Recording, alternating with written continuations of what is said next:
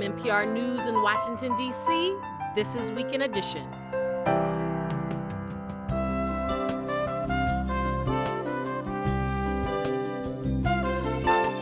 I'm Ayesha Rascoe. Good morning. University of Pennsylvania President Liz Magill is stepping down after her comments at a congressional hearing on anti Semitism caused an uproar.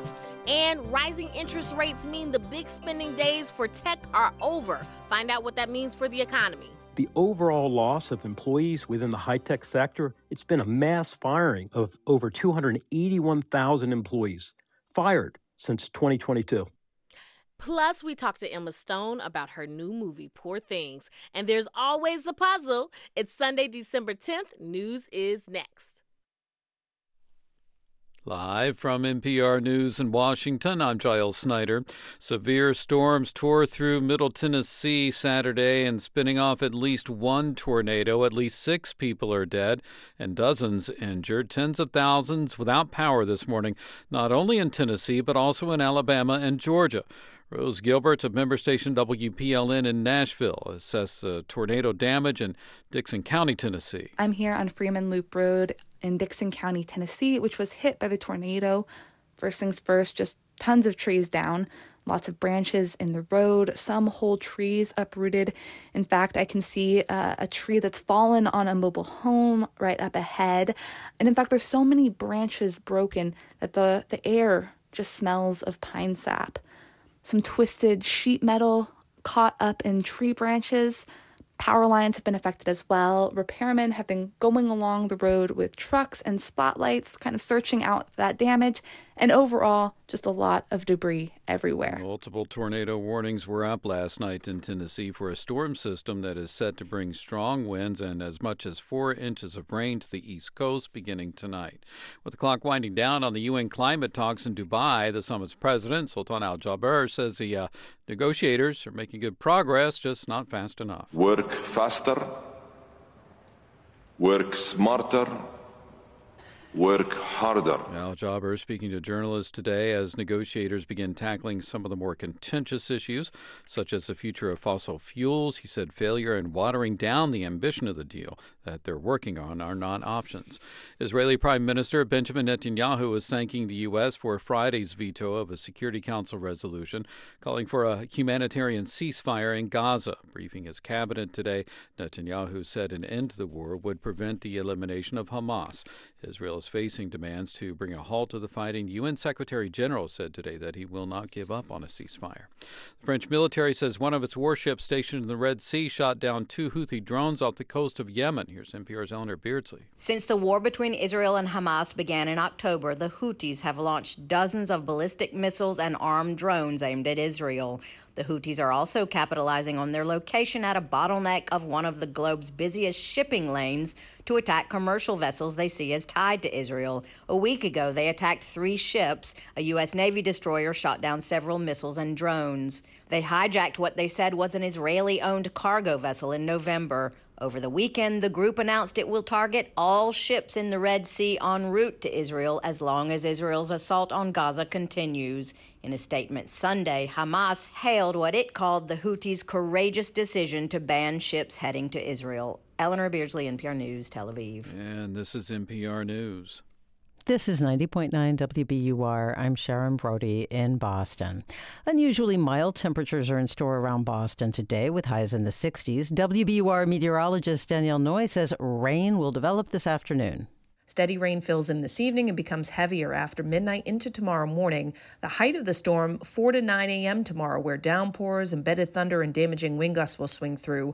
Rain totals 1 to 2 inches with localized flooding. Wind gusts out of the south 40 to 50 miles per hour for many of us, up to 60 miles per hour on the South Shore and Cape. That will mean scattered outages and damage.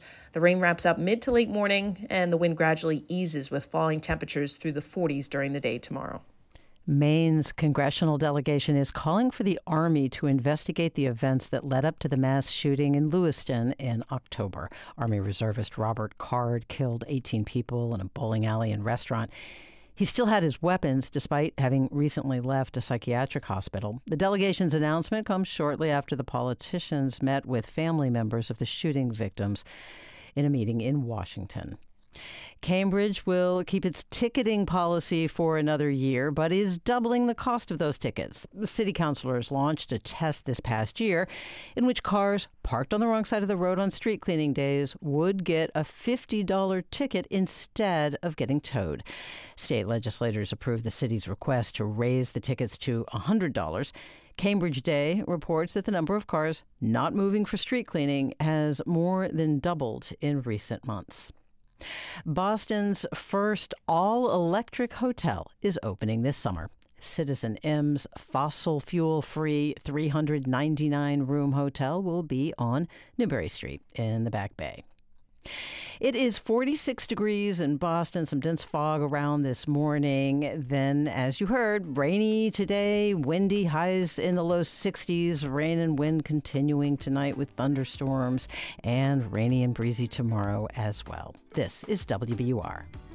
WBUR supporters include American Jewish World Service, supporting human rights advocates worldwide in the fight for democracy, equity, and justice for all people. Learn more at ajws.org.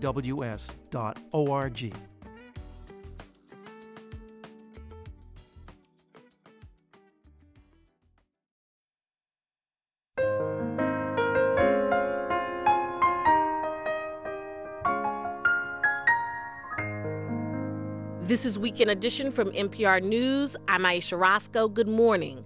The University of Pennsylvania's president, Liz Magill, resigned yesterday, just four days after what critics have called disastrous testimony on Capitol Hill by Magill and the presidents of Harvard and MIT.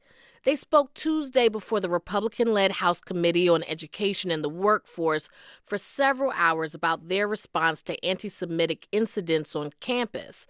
Their measured responses have led to calls for all three to resign.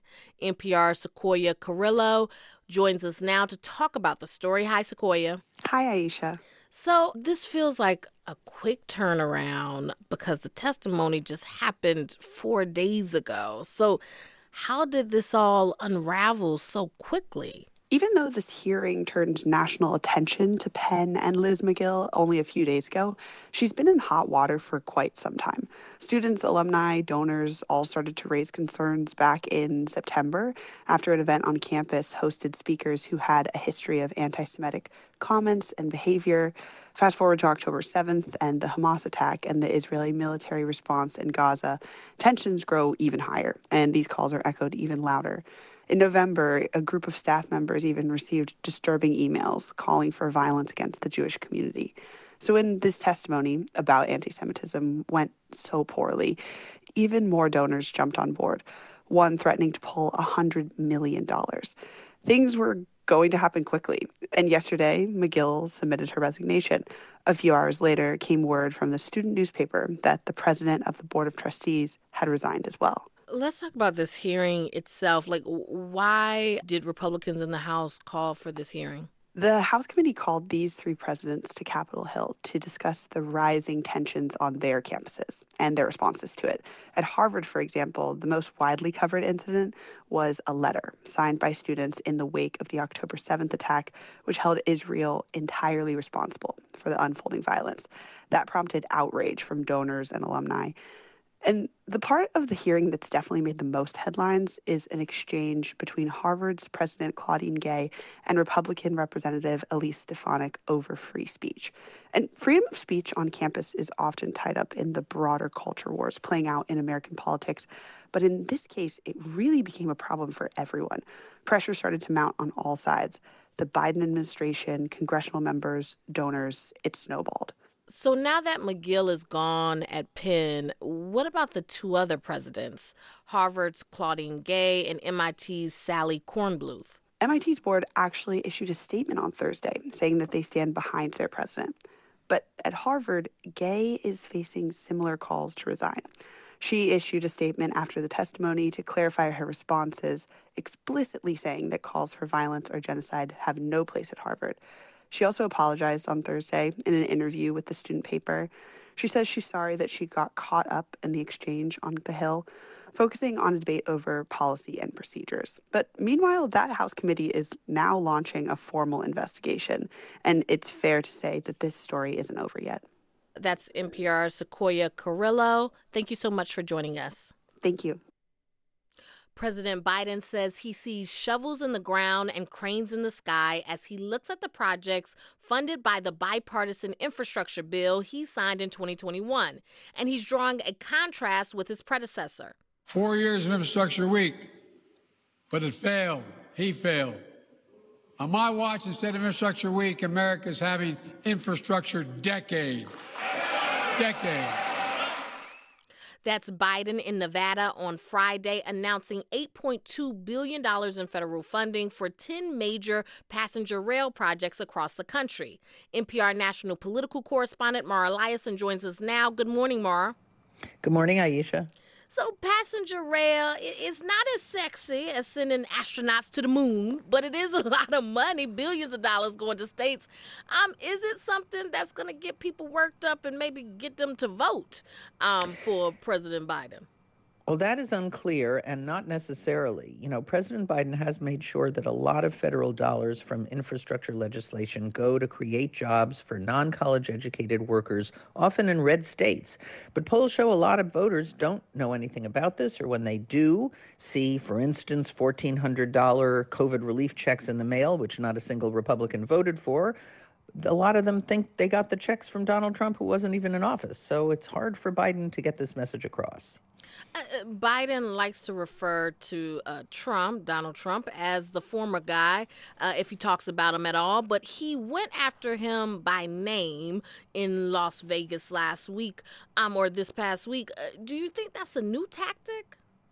Yes, I do. But when an incumbent is as unpopular as Biden is now, with Trump beating him in the polls nationally and in key battleground states, he has to try to make the election a referendum on his opponent. And we know from polling that the biggest motivator of voter behavior these days is something called negative partisanship. That is, people go into the voting booth to motivated to cast their vote against someone, not necessarily for their own candidate.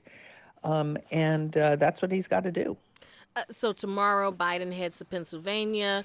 Meanwhile, Trump is due to testify in the New York civil fraud trial against him and his company.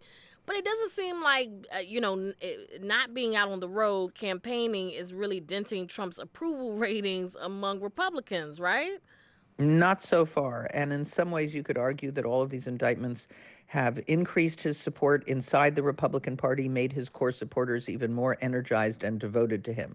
But we have no idea what will happen as these cases grind on, including the criminal trials for mishandling classified information, for trying to overturn the election. What happens to public support? What happens to independent voters and swing voters if Donald Trump is convicted?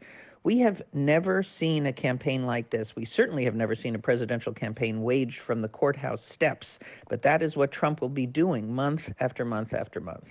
Uh, the U.S. vetoed a UN resolution calling for a ceasefire between Israel and Hamas. Arab governments condemned the veto. Are American policymakers in sync with the American public on Israel and Gaza? Look, polls still show majority American support for Israel, but there definitely are big disconnects, especially inside the Democratic Party. You just heard about the college president who was forced to resign. Young voters, voters of color, Arab American voters, all very important parts of the Democratic coalition are unhappy with President Biden's steadfast support of Israel. And it's not just voters. Democratic members of Congress, more and more of them are calling for a ceasefire or for making aid to Israel conditional. Okay, in the about 30 seconds we have left, what's the latest on aid to Ukraine?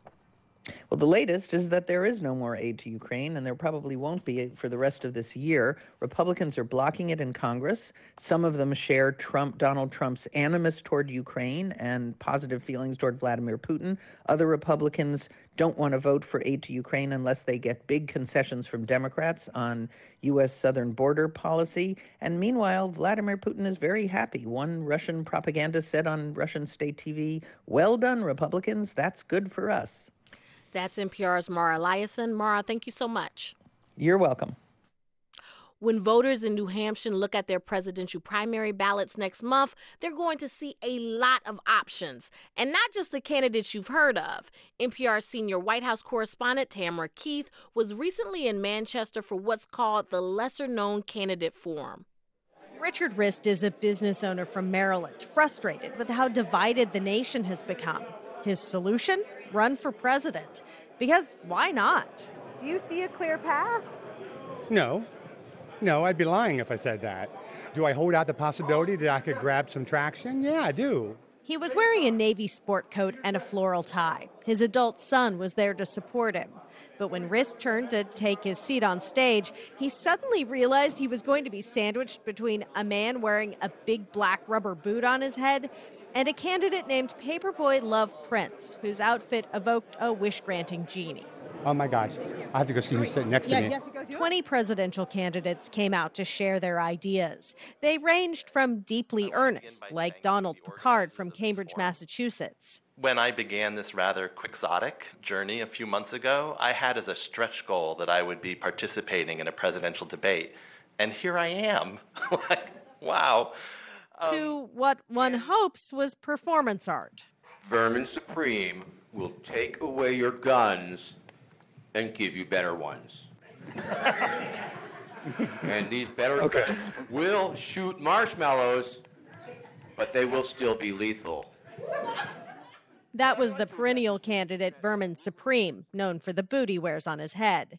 In a lot of states, it's really hard to get on the ballot. In New Hampshire, there's a $1,000 filing fee, and anyone can run, including Republican Peter Jettick, a firefighter from Cleveland. You can actually run for president here. That's why we have all these people. He's trying to get attention for his ideas, moving the government out of Washington, D.C., and dealing with the debt. But he also has the kind of optimism that even some better known candidates are fueled by. Well, I'm not going to be Trump, but I think I can move up there with like Nikki Haley and uh, those guys, you know. When it was all over, Richard Rist had answered questions about gun control and the conflict in the Middle East, and also promised that a vote for him would prevent the zombie apocalypse. He declared the evening a success because if people were looking at the colorful candidates on either side of him, and they were, then they were looking at him too. Tamara Keith, NPR News.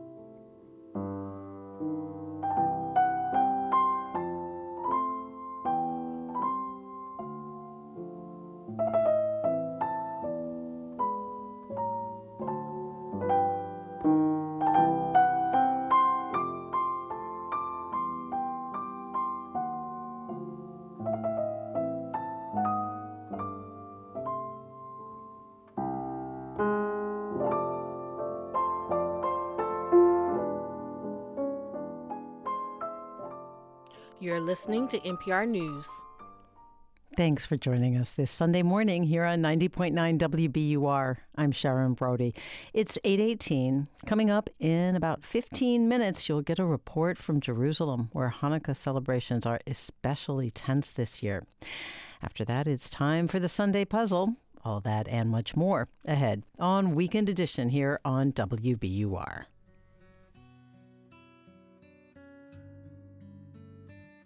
We're funded by you, our listeners, and by the Boston Foundation. Knowing it will take all of us to improve lives and strengthen communities, the Boston Foundation partners with leaders and changemakers to advance equity and power a better Boston. The Boston Foundation. Move equity.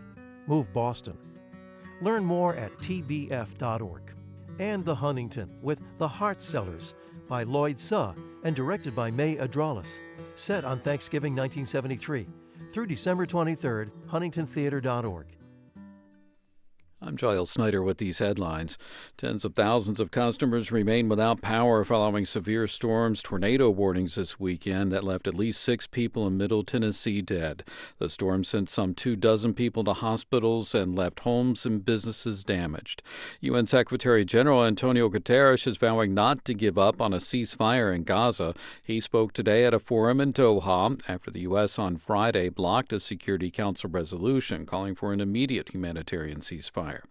And President Biden is due back at the White House tonight following his campaign trip to Los Angeles. He's returning to Washington after his administration approved an emergency sale of ammunition to Israel as a deal for further U.S. aid to Israel and Ukraine is held up in Congress. I'm Giles Snyder, NPR News.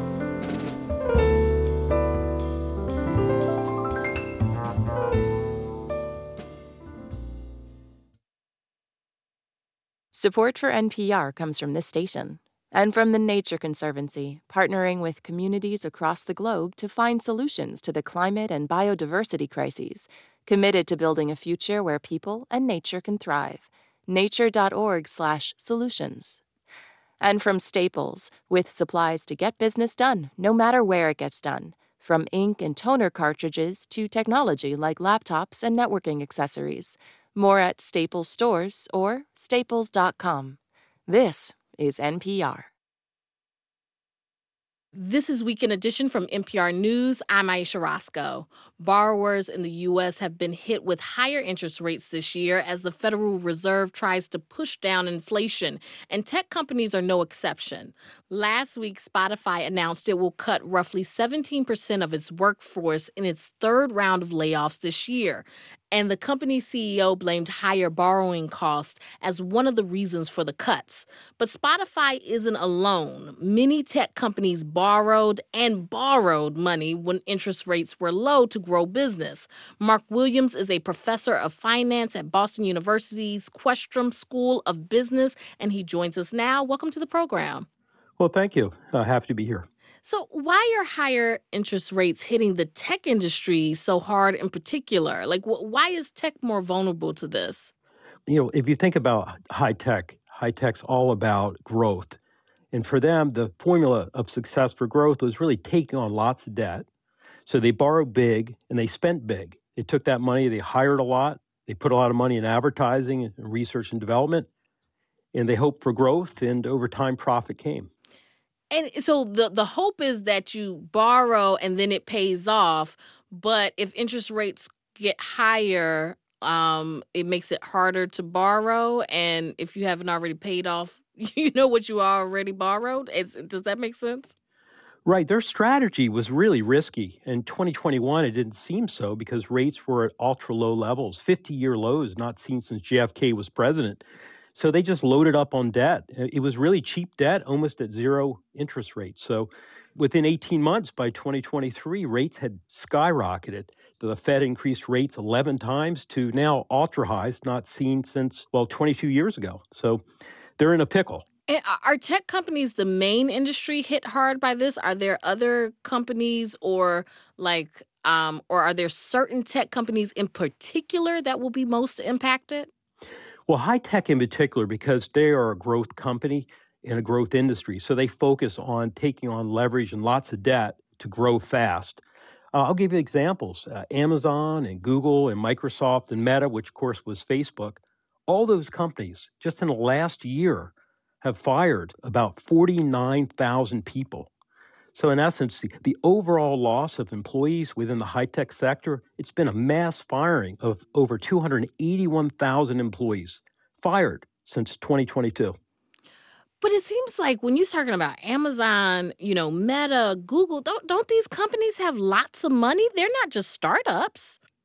Right. And, and that's a really important point. So, Amazon clearly and Google and Microsoft and Meta, they're all going to weather the storm.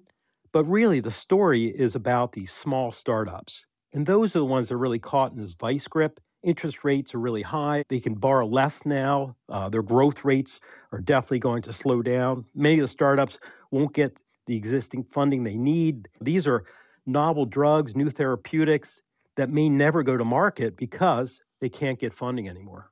So you mentioned biotech, and I and I, am thinking you're, you're when you're talking about development of therapeutics and stuff like that. But but what exactly is going on with biotech?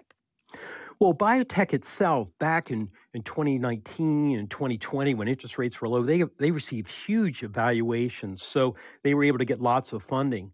Now, with a high interest rate environment, many investors are skeptical of the level of risk and willing to take it. So these valuations now have been dropped and many of these biotechs uh, are having and struggling to find valuations and actually funding for their operations going forward. And they need a lot of money with R&D and investing in hiring to, to really get their product to market. So the concern is that that spigot has been turned down dramatically with higher interest rates. Uh, so, forecasters and analysts say higher interest rates are here to stay, at least for a while. Um, and, and you talked a bit about this, but, but what are going to be the consequences for tech and biotech companies? This is of concern. You know, innovation is key, not just for developing new therapeutic drugs that, that help people, but also startups create new jobs. So, new job generation, green shoots, and so forth appear to be actually going to be silted. And then these lost opportunities I mentioned earlier on the therapeutics. That's Mark Williams, professor of finance in the Questrom School of Business at Boston University. Thank you so much for being with us. Well, thanks for having me and have a nice holiday season.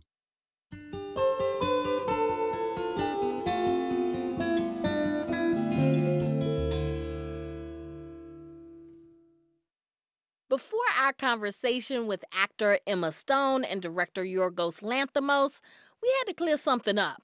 How have you both been handling spoilers for this movie? Because there's a key plot point about 20 minutes in. I hate it. Yeah, it make it, it upsets him. Okay, that's good because we had an intro where we were going to discuss the whole but we still have some explaining to do, spoiler free. First, these two have worked together a lot notably on the movie that brought director Yorgos Lanthimos a lot of Oscar attention, The Favorite. Their new movie, Poor Things, is also unconventional and bold, with great roles, especially for women. Based on a book, it begins in Victorian era England in a sprawling mansion that's home to Bella Baxter, played by Emma Stone. Let's just say she's an original awkward, immature, and initially we meet her in relation to the men around her, like Dr. Godwin Baxter, played by Willem Dafoe. She's an experiment. Good evening. Her brain and her body are not quite synchronized. But she's progressing at an accelerated pace. Emma Stone has described Bella as possibly the greatest character she'll ever play. What about Bella enchanted both of you because it, it does seem like she was very enchanting. She was.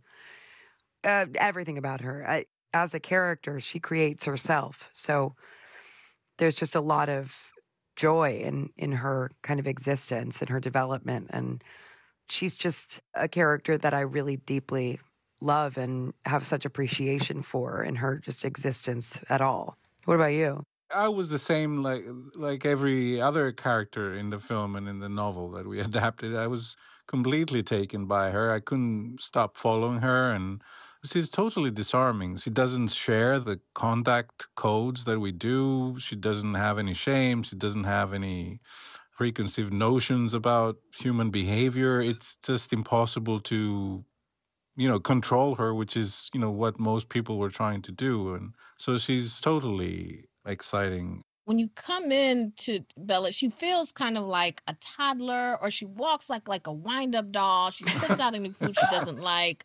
It's very physical. Um, how did you approach that physicality? Yeah.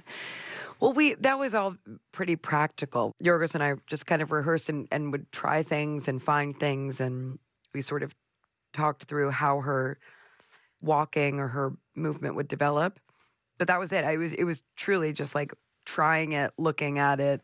That seems right. That seems wrong. Try it this way. That kind of thing throughout.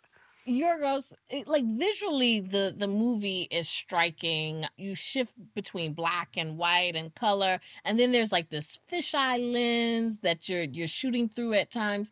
Uh, can you talk to me about the visuals for the story? I immediately imagined that uh, uh, that we should build this wor- world for her because she sees the world in a very different way. So I thought that somehow the world we would build had to reflect that. And that goes from, you know, building all the sets in a studio and making them feel not realistic necessarily, but slightly magical and uh, you know filming and the lenses we used and the way we filmed it i think just um, augmented that. We're trying to uh, enhance the feeling of this world being very unique and uh, to her. There's a lot of sex in this movie. A lot of sex. Why was that important in telling this story? Well I'm not sure that there's more sex than all of her other experiences, uh, but certainly sex is important, I hope, to us all.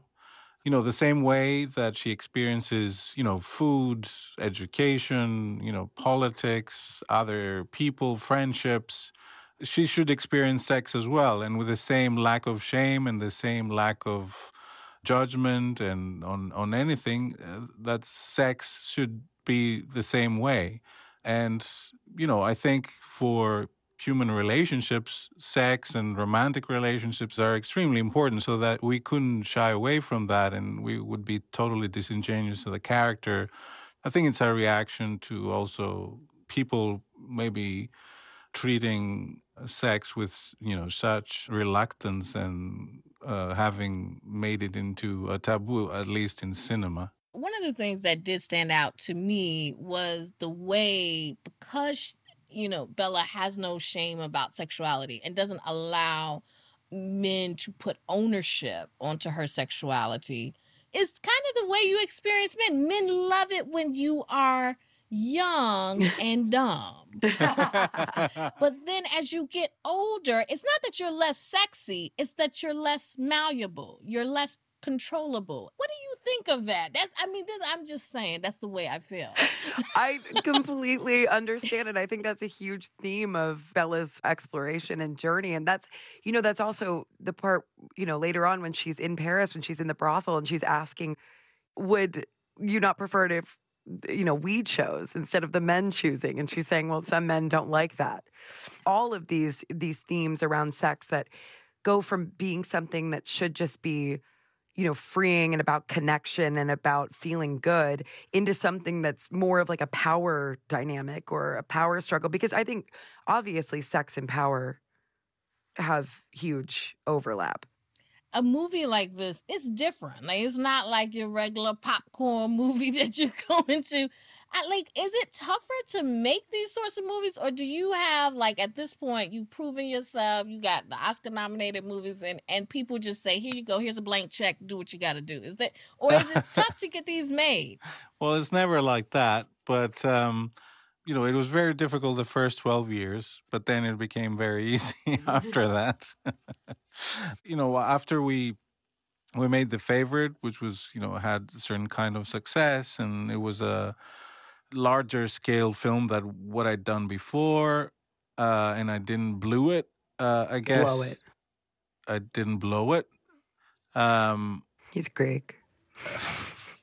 I guess we got the opportunity to um, make this film, which you know was difficult to put together in, in the beginning, but then finally we we we did it.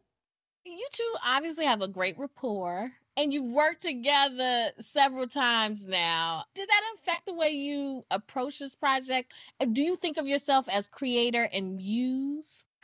I don't think of it as that. Do you? No. It's just, uh, I, I think, an easy dynamic between the two of us. I mean, even when it's not easy and even when we have to fight about something or whatever, it's just a nice, like, knowing each other as well as we do know, it's a, it, it simplifies everything.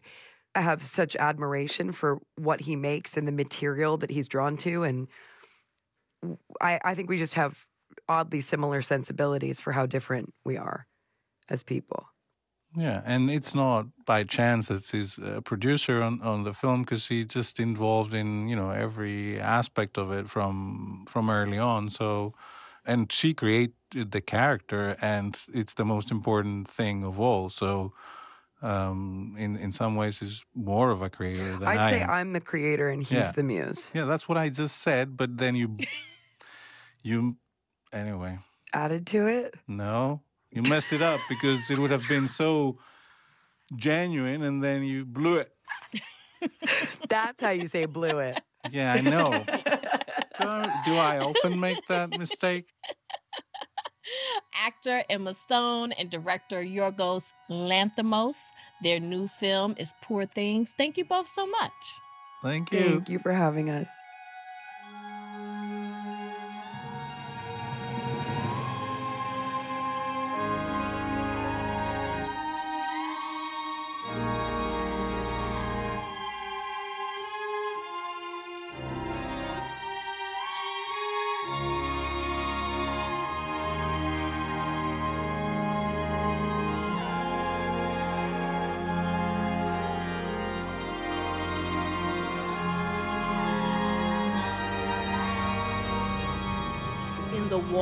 Walled Old City district of in the walled Old City district of Jerusalem these days, the sounds of Hanukkah celebrations. This after the atrocities of the October 7th Hamas attack and despite the ongoing war in Gaza. Jerusalem is a disputed city sacred to both Jews and Muslims, and as NPR's Eleanor Beardsley reports, the holiday scene there is tense. A Jewish family celebrates Hanukkah in front of their home, which is amid Palestinians in what's known as the Muslim quarter of Jerusalem. Children spill out of the house, they light candles, sing traditional Hanukkah songs, and dance in the street. Israeli soldiers who patrol nearby gather around to celebrate with them. Even before the October 7th Hamas attack, there was a security post on top of this house. Israelis have been moving into the Muslim quarter over the years despite opposition from the neighbors. Israel captured the old city from Jordan in 1967. Palestinians seek all of East Jerusalem for a capital, but Israel's government has helped Israelis to settle here. Just across the narrow cobbled street, a Palestinian shopkeeper looks on. Rahed Salah, speaking through an interpreter, says things have become even more difficult since October 7th. لا هم مش بطردوا بس القصد انه الاحتلال اليوم بضيق عليك بكل شيء. The occupation generally is just pressing us a lot and there's discrimination because they get to celebrate their holidays while I can't always go in and pray in Al-Aqsa Mosque. الان انا بحكي كلام غدا الساعه 11 صباحا He's talking about one of Islam's most sacred sites just blocks away on these narrow stone streets. Muslims say access to the mosque has been severely restricted since October 7th. Salah also says Israeli soldiers are checking IDs and preventing Palestinians who don't live here from entering the old city. On this day last week, the streets of the Muslim quarter are almost deserted. Arab shopkeepers have been told to close early ahead of a march by a far right Jewish group through their neighborhood.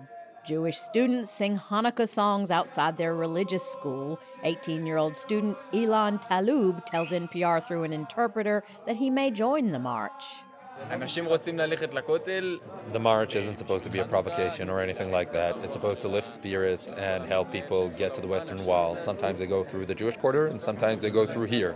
There's no difference in how much these two areas belong to us. This belongs to us and that belongs to us. I asked Talub if any part of this city belongs to Palestinians. Mipo? No. No. At the Western Wall, a site sacred to Jews, 57 year old Israeli Evelyn Jacobs has come to pray. If you love something, you want it in its entirety. And the Jews are going to say that the Bible has gifted it to them, and so it belongs to them, and they love it with passion, and they're ready to live and die for it. So, how could two religions share the same land they love? Not all Israeli Jews agree. I called Sahar Vardi, she's part of a group called Free Jerusalem, and does not think Israel can continue to rule over millions of Palestinians. She says she still has hope unless any of us actually believe that either all Palestinians or all Jews in this piece of land are going to disappear, and I don't think any of us believe that, um, then eventually we're either going to die or learn to live together. Vardi says the shock of October 7th could make people understand that there has to be a peaceful solution because, she says, a military solution does not work. Eleanor Beardsley, NPR News, Jerusalem.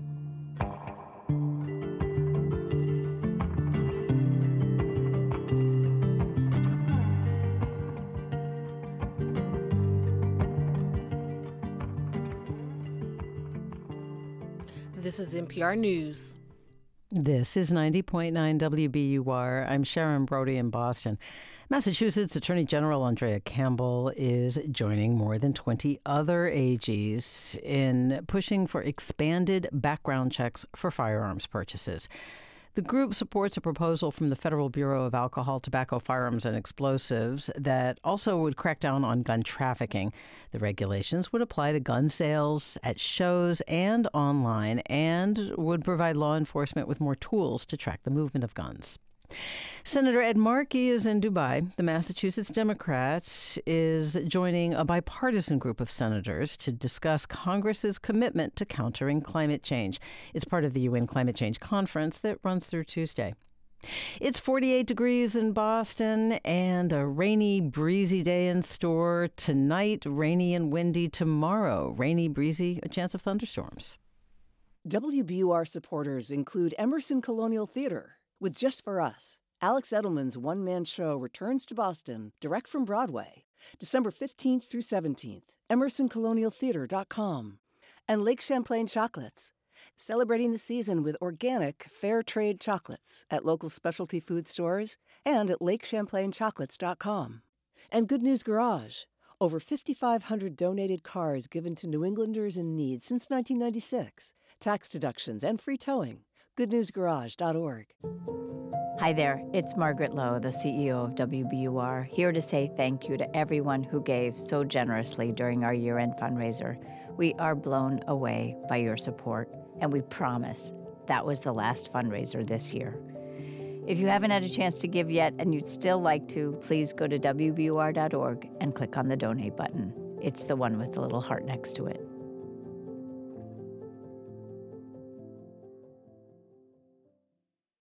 Support for NPR comes from this station and from the NPR Wine Club, where members can explore wines from around the world, and every purchase supports NPR's high quality journalism. Available to adults 21 or older. NPRWineClub.org. From Storyworth. Each week, Storyworth emails a loved one a question about their life. After a year, they'll publish family memories into a bound book to keep forever.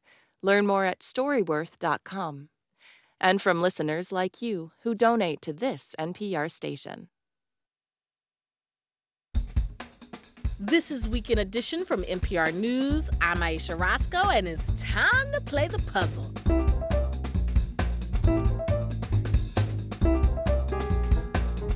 Joining us as always is Will Shortz. He's puzzle editor of the New York Times and the puzzle master of Weekend Edition. Hey, Will. Good morning, Ayesha. Okay, Will, so could you please remind us of last week's challenge? Yeah, I said a muffler is part of an automobile. It's also the name of something you can wear. I said think of two other parts of automobiles that are also things you can wear, and these two words have the same number of letters and the same first two letters in the same order. What are they? And the answer is a hood and a hose, both parts of cars, and you can wear them. Oh my goodness. So, I mean, a lot of people got this one. I would not have gotten it. but out of over 1,200 correct entries, Xavier Smith of Tucson, Arizona is our puzzle winner. Congratulations, Xavier. Well, thank you very much. So, h- how long have you been playing the puzzle? It's been about two years now. Okay, so two years. So, that's Mhm. not too long. And this is your first time winning? This is my very first time. Yes. Oh, okay. Well, see, you know, you have you put in a little bit of work, so you're not one of those people who won on the first try, but you haven't No. been playing the whole time. So, oh goodness, that does not happen to me.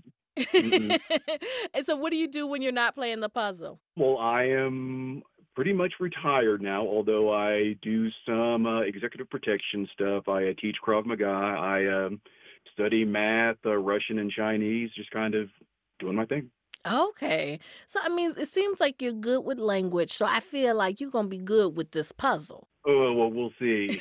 Sometimes y'all throw a curveball in there, so uh, we'll see. You never know about those curveballs. Yeah. Mhm. Well, Xavier, I have to ask are you ready to play the puzzle? Yes. Okay. Take it away, Will. All right, Xavier and Ayesha, I'm going to give you clues for two words. The first one has six letters, in which the middle letter is doubled. Drop one of the doubled letters and read the result backward to get the answer to the second clue. For example, if I said drooped and French Impressionist Edgar, you would say sagged, S A G G E D. That means drooped and it has a double letter in the middle. Drop one of those G's and read the result backward, and you get Degas, who was the uh, French Impressionist. Oh my gosh. I know that sounds complicated. Here we go. Number one Texas home to the Cowboys. And your second clue is a leafy lunch. Hmm. What the Texas city that's home to the Cowboys is A Dallas, so it'll be a salad. salad. Excellent. Soldiers and basketball or football. Sport. That's right, troops and sport. Sort of music for Bob Marley. And impatient. Mm, eager. That's right, reggae and eager. faints from extreme emotion, and blizzards. Faints from extreme emotion. Right. Mm. Uh, especially over love. Oh. Ah, okay. Swoons and snows. You got it.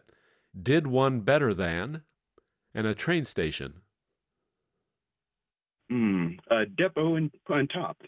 Topped and depot is correct. Candies and goulash and gumbo dishes. Hmm. Candies and Goulash. Goulash and gumbo, gumbo dishes. dishes. And they're dishes that have a lot of things thrown in them meat, ah, potatoes. sweets and stews. Oh yeah. You got it, sweets and stews. One who works the soil and ignited again as a candle. Chiller and relit. You got it. And here's your last one to move unsteadily from side to side and joint in the arm. Hmm. Wobble and elbow. You got it. Good job. Whew, oh my goodness, Xavier. Like, let me tell you. you did such a great job, and I couldn't get it. I was. I was waiting for that curveball, though. I was waiting Oh for it. Oh my god! The, the curve off was the puzzle for me, but you did a great job. so, That so was how, fun. how do you feel? Without words right now, but yeah, I feel pretty good. Thank you. Okay, well, for playing our puzzle today, you'll get a weekend edition lapel pin as well as puzzle books and games. You can read all about it at npr.org slash puzzle. And Xavier, what member station do you listen to? KUAZ here in uh, Tucson, Arizona. That's Xavier Smith of Tucson, Arizona. Thank you so much for playing the puzzle. Thanks so much for having me, guys. Okay, Will, what's next week's challenge? Yes, it comes from listener Steve Baggish of Arlington, Massachusetts. Take the phrase winter season, add a letter of your choosing, then rearrange all 13 letters to spell three related words. What are they? So again, the phrase is winter season, add a letter, rearrange all 13 letters to spell three words that are related. What are they? When you have the answer, go to our website, npr.org slash puzzle, and click on the Submit Your Answer link. Remember, just one entry, please. Our deadline for entries this week is Thursday, December 14th at 3 p.m. Eastern. Don't forget to include a phone number where we can reach you. If you're the winner, we'll give you a call, and if you pick up the phone, you'll get to play on the air with the puzzle editor of the New York Times and puzzle master of Weekend Edition, Will Shortz. Thank you, Will. Thank you, Ayesha. Who doesn't love a good book this time of year? It gets real dark real early, so you may as well stay inside, curled up with a great story. But what story to dive into? Books We Love, NPR's list of the best reads from the year, has hundreds of recommendations. Today, we bring you some fiction suggestions from four of our colleagues. This is Asma Khalid. I'm a White House correspondent for NPR, and I also co host the NPR Politics podcast. The book I want to shine a light on is called The Covenant of Water by Abraham Verghese. He's a doctor who also happens to be a novelist. And the story in this book is on the surface a family saga that spans three generations who are dealing with this strange condition of drownings. But ultimately, the book is really a lot deeper. It's a book about a bygone era in India with lessons of love, pain, and human understanding. It's a book that I could not put down because the storytelling and the writing was so beautiful and the characters were so complicated. And ultimately, the book gives you a way to find hope in the face of repeated tragedy. It was one of the best books I have read about South Asia in years.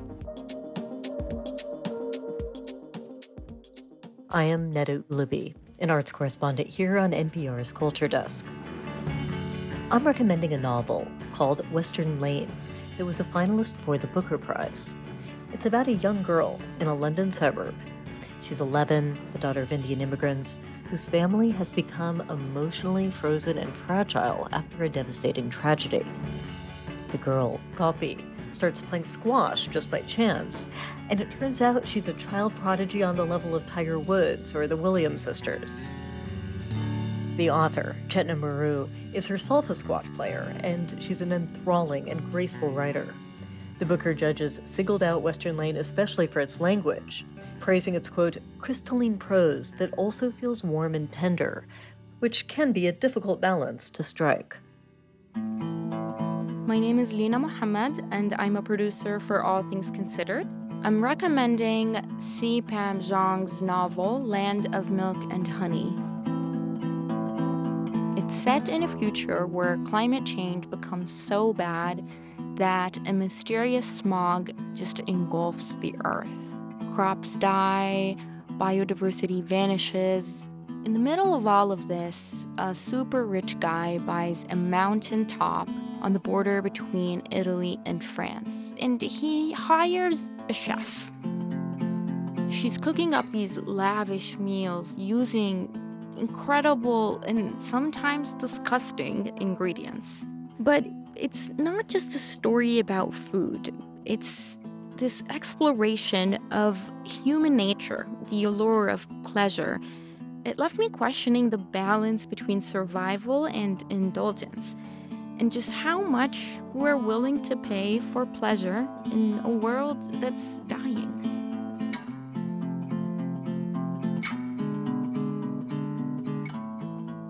My name is Corey Turner, and I'm a correspondent covering education. The book I love this year is called The Making of Another Major Motion Picture Masterpiece by Tom Hanks. It is the fictional story of the making of a kind of movie I don't think Hanks has ever made a comic book superhero blockbuster. The book is a love letter to the movies and the people who make them. The heroes of this story toil largely behind the camera the producers and assistants, director and driver, hairstylists, and hardworking clairvoyant grabbers of coffee and tacos and everything else the makers of movies want or need to keep from starving or giving up or losing their minds. There's a humanity to this book that has always been Hanks's greatest gift as an actor. Remember that scene in the money pit?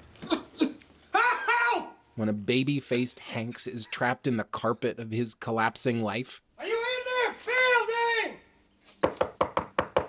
Yeah, I, I'm here. My, my chest is constricted. I can't shout. This book is kind of like that hilarious and tragic, ridiculous and heartbreakingly sincere, all at once.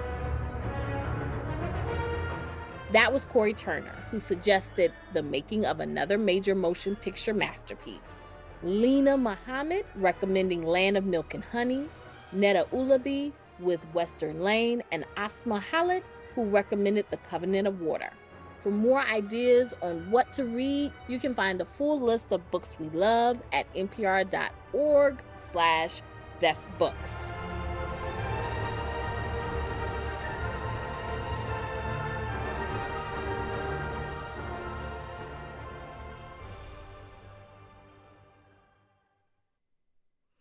An estimated 1 in 12 children in the U.S. will experience the death of a parent or sibling before age 18.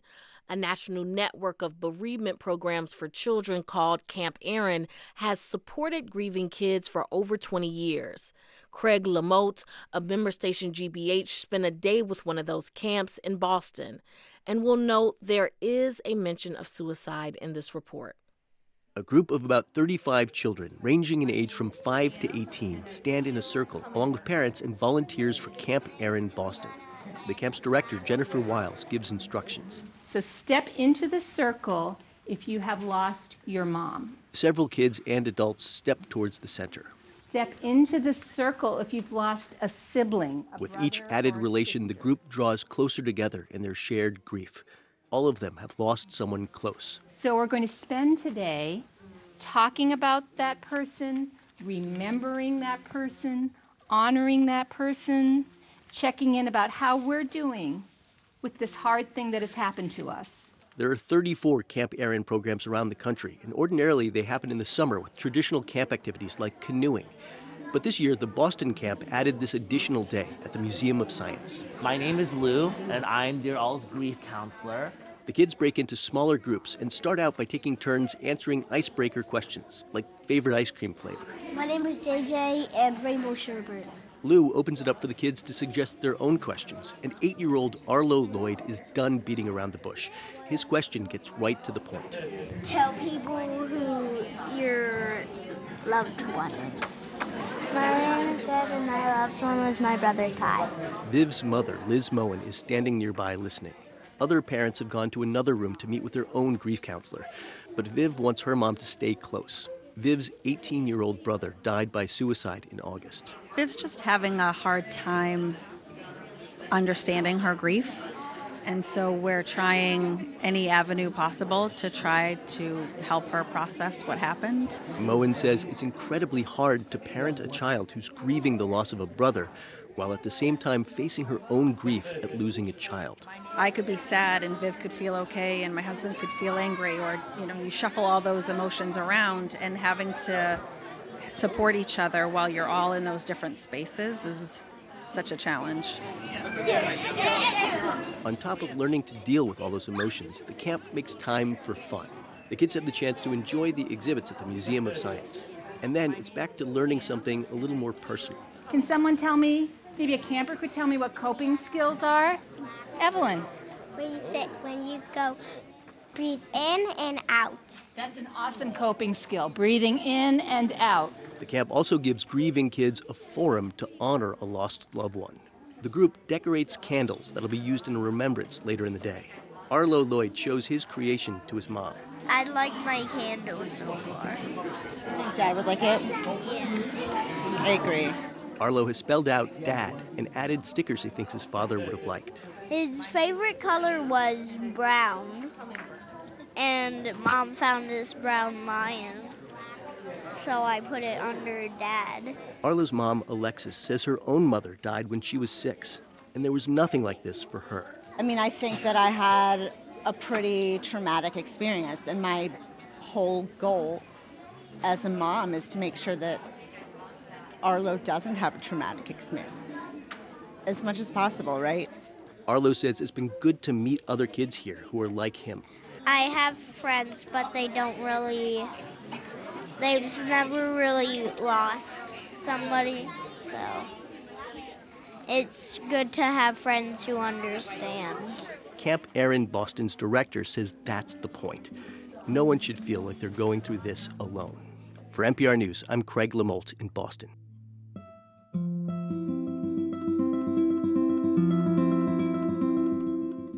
If you or someone you know may be considering suicide or is in crisis, call or text 988 to reach the Suicide and Crisis Lifeline.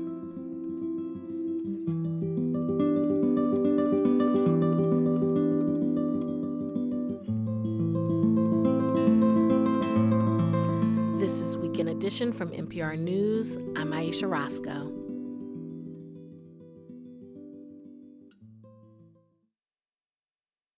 Support for NPR comes from this station and from Viking, dedicated to bringing travelers to the heart of each destination by river and ocean, offering programs designed for cultural enrichment and immersive experiences on board and on shore. Viking.com. From Made in Cookware. Made in Cookware is crafted by chefs for chefs and designed for restaurants and home kitchens around the world. Their cookware can be found at madeincookware.com and from the listeners who support this NPR station. Thanks for listening to 90.9 WBUR on this Sunday morning. It is 48 degrees in Boston, coming up on 9 o'clock as Weekend Edition continues. WBUR supporters include Babson College, where an MBA or specialized master's equips you with the skills to take action and lead with confidence. Gain the highly sought after entrepreneurial mindset at Babson, ranked number one in entrepreneurship by U.S. News and World Report and 10th best college in America by the Wall Street Journal. Babson.edu slash grad programs. And the Home for Little Wanderers, creating better, brighter futures for kids because no child should go through life alone. Thehome.org. I'm Negin Farsad in for Peter Sagal. On last week's Wait, Wait, Don't Tell Me, we asked Dakota Johnson what it was like growing up with famous parents. Well, I would tell you different things that I tell my therapist. Okay. this week, we'll ask our guest Fred Schneider of the B 52s to spill his innermost secrets. That and more on the news quiz from NPR. Saturday and now Sunday at 10 on 90.9 WBUR. I'm On Point executive producer Jonathan Dyer, and this is 90.9 WBUR FM Boston, 92.7 WBUA Tisbury, and 89.1 WBUH Brewster. Listen anytime with our app or at WBUR.org. WBUR, Boston's NPR news station.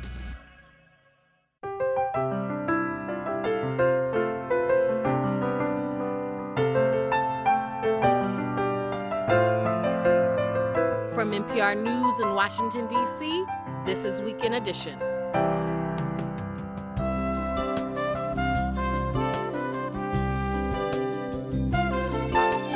I'm Ayesha Rascoe. Good morning. In this hour, we talk to media experts who argue the press is underplaying Donald Trump's threat to democracy.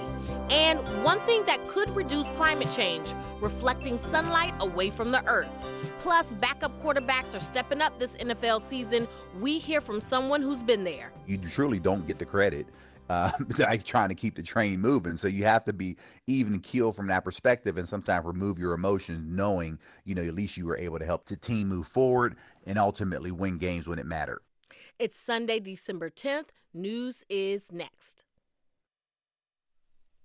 Live from NPR News in Washington, I'm Giles Snyder. Nashville Mayor Freddie O'Connell says first responders are working to get into hard to reach areas following last night's powerful storm system that tore through Middle Tennessee, leaving behind damaged homes and businesses and killing several people. I'm heartbroken to report that we know of at least three lives lost as a result of this devastating storm. Based on the damage, I'm declaring a state of emergency for Nashville and Davidson County. A total of six people are confirmed dead after multiple tornadoes were reported last night. Tens of thousands remain without power. The same storm system is set to bring strong winds and as much as four inches of rain to the East Coast beginning tonight. Interstate travel for abortion care still rising after the Supreme Court overturned Roe v. Wade. From member station KUNM, Megan Myscofski reports that New Mexico has seen a dramatic increase in demand for abortions from out of state patients. The Guttmacher Institute is an abortion rights organization that collects data on abortion services. In a recent report, it says the first half of the year saw a huge increase in abortion related travel. That's largely because of bans that have sent pregnant people out of their own communities to states that protect access to the procedure. The study says three quarters of abortion patients in New Mexico in the first half of this year came from outside the state. The number of abortions in the state also increased 279% since 2020. That's not the case in states like New York or California that don't share borders with states that have bans. For NPR News, I'm Megan Myscofski in Albuquerque. With Israeli military operations pushing Palestinians in Gaza further south toward the Egyptian border, Egypt's foreign minister is reiterating that Cairo has no intention of taking in refugees from the conflict. Here's NPR Scott Neuman reporting from Tel Aviv. Israeli Prime Minister Benjamin Netanyahu's office has downplayed a leaked Israeli intelligence report outlining an option to transfer Palestinians displaced by the war in Gaza into Egypt's Sinai Desert. Israel says that possibility is only, quote, hypothetical. Speaking to the Washington, D.C. based Atlantic Council, Egypt's Foreign Minister Sameh Shoukry says pushing Palestinians into the Sinai is uh, totally unacceptable because it's a violation of international humanitarian law, but also because it uh, it is an effort to liquidate uh, the Palestinian cause. The UN says about 85% of Gaza's 2.3 million people have become internally displaced since the conflict began. Scott Neuman, NPR News, Tel Aviv. Voters in Egypt are going to the polls today amid the ongoing fighting in neighboring Gaza. Voting is spread out over three days. Official results are not expected until next week, but Egyptian President Abdel Fattah al Sisi is expected to win a third term. This is NPR News.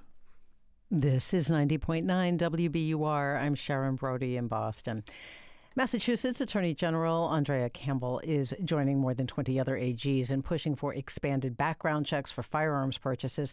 The group's supporting a proposal from the Federal Bureau of Alcohol, Tobacco, Firearms, and Explosives. That proposal also would crack down on gun trafficking. The regulations would apply to gun sales at shows and online and would provide law enforcement with more tools to track the movement of guns. MIT students want people to know just how close the globe is to reaching a critical level of warming, 1.5 degrees Celsius. The students have created a countdown clock they're projecting onto a building in Cambridge. The number of days left is measured in a very Boston metric sports. WBUR's Paula Moura has more.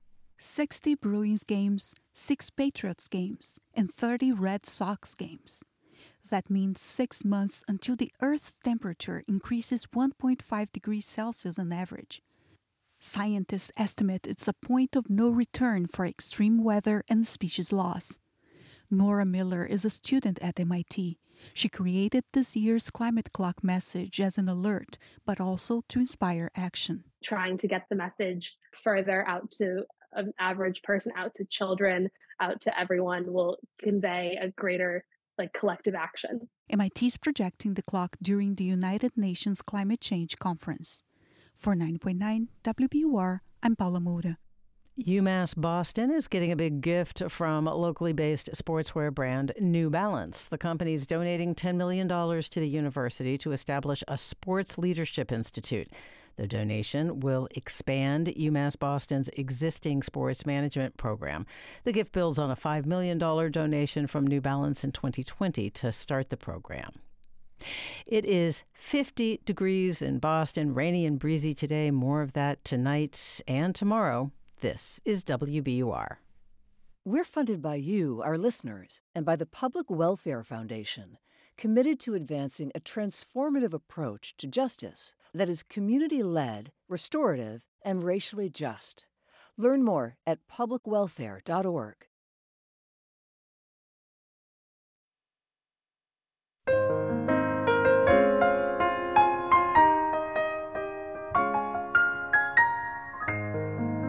This is Weekend Edition from NPR News. I'm Ayesha Rascoe. Good morning. Let me make it clear.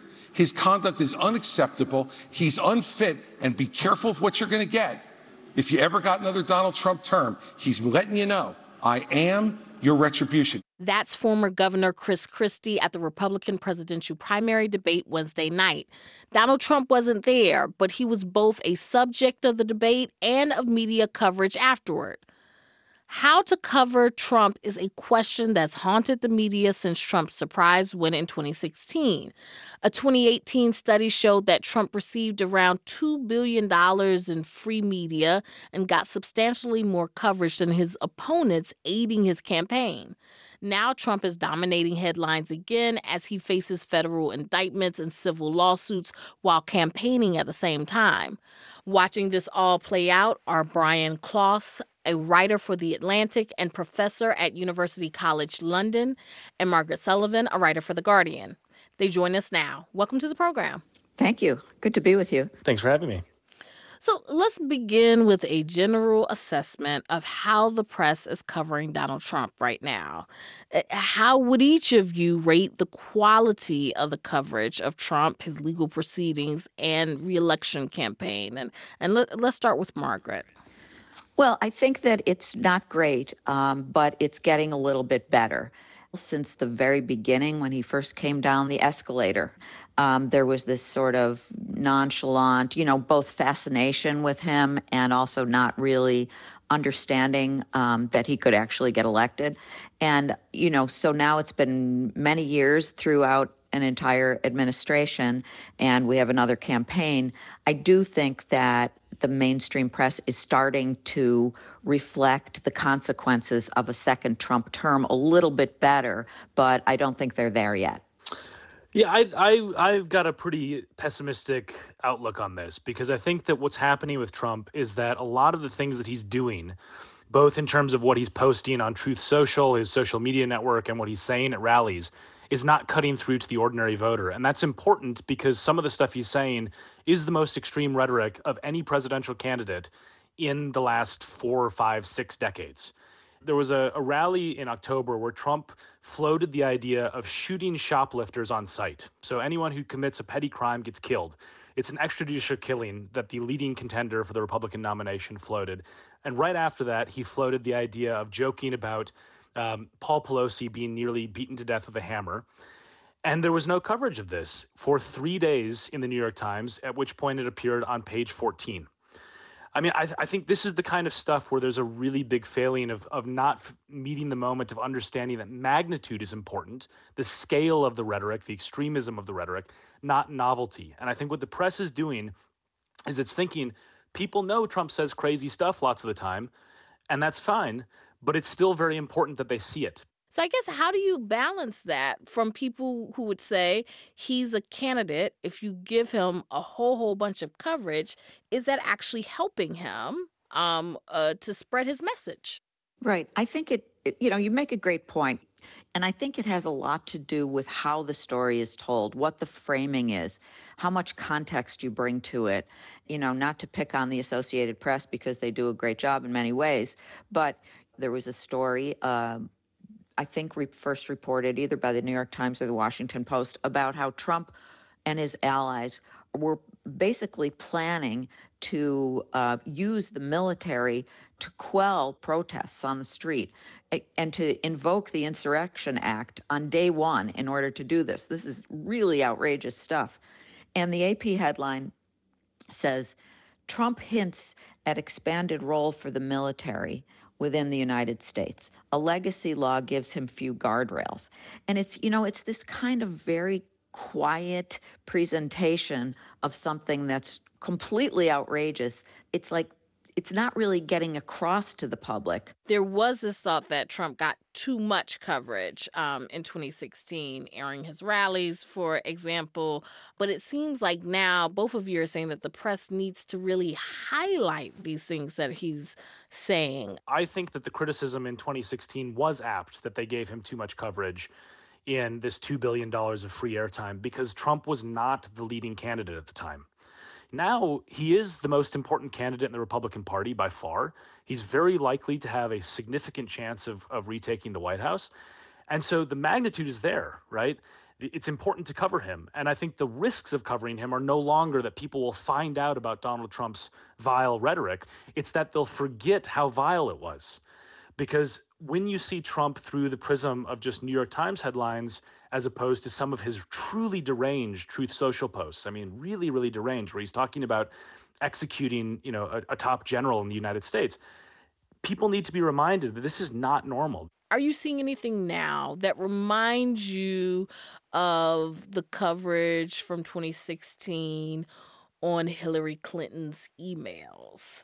Yes, I, I think that the coverage of Joe Biden's age strikes me as similar to the sort of but her emails situation that we had with Hillary Clinton. Yes, it was a legitimate subject, it was a legitimate story. And just as it is that Biden is as old as he is, and by the way, Trump is only, what, three and a half years younger. Um, but that kind of constant drumbeat, I think, is very similar. And I think that it's off balance and pretty dangerous. Brian, you know, you you gave some examples of the things that Trump has said and some of the violent rhetoric. Another thing that he has talked a lot about is how he wants to gut the quote deep state, you know, basically just civil servants and that he wants to install loyalists. We must pass critical reforms making every executive branch employee fireable by the president, the deep state must and will be brought to heel. We will stop the radical Democrats from packing the Supreme Court with far left justices. Um, he wants to weaponize the Justice Department against political opponents. Do you think that it's fair for the media, for reporters to call Trump a threat to America's democracy. Does that make them biased against Trump? So I think that the press has an obligation to be objective, not balanced. And I think that this is a case where, you know, I, I, study the breakdown of democracy. There is nobody in my field who thinks that Donald Trump is not a threat to democracy. And you know, I think this is where the press, when it often wants to sort of convey balance, to be to be seen as fair, is failing to meet the moment. The press has learned this lesson really effectively, I would say, with climate change, right? You don't both sides climate change because the science is clear. So you put on a scientist and you don't put them next to a climate change denier. When it comes to American democracy, because it's partisan, it's not novel, it's not the shiny object, it's not going to generate lots of clicks because it is a repetitive story. But it's by far the most important story in America and, uh, in my view, in the world right now. Because if American democracy breaks down, the reverberations around the world are going to be catastrophic. And I think Trump is not doing this in the shadows. I mean, we have stories that are just showing there's a plan we're used to covering elections in which, you know, there's kind of a normal seeming, a pretty normal Democrat and a pretty normal Republican. You don't have that now. So, really, what we're covering is not a Republican versus a Democrat. We're covering a would be authoritarian versus sort of a normal pro democracy candidate. And I think if we reframe our coverage that way, which is a very legitimate thing to do, we get away from that fear of being called partisan. Uh, Margaret, you recently wrote an op ed titled, The Public Doesn't Understand the Risk of a Trump Victory. That's the media's fault.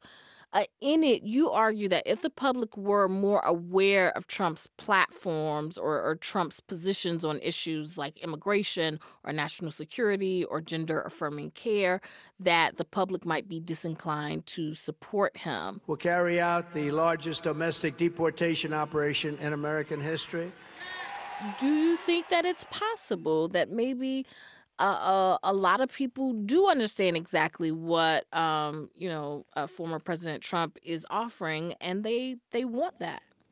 I think that most Americans, at their core, want to live in a democracy. I don't think they want to give that up, and so there may be some agreement on issues, but I don't think that if Americans truly understood that they could lose their democracy, that they would support that. You know, a certain part of his base is going to love whatever he says.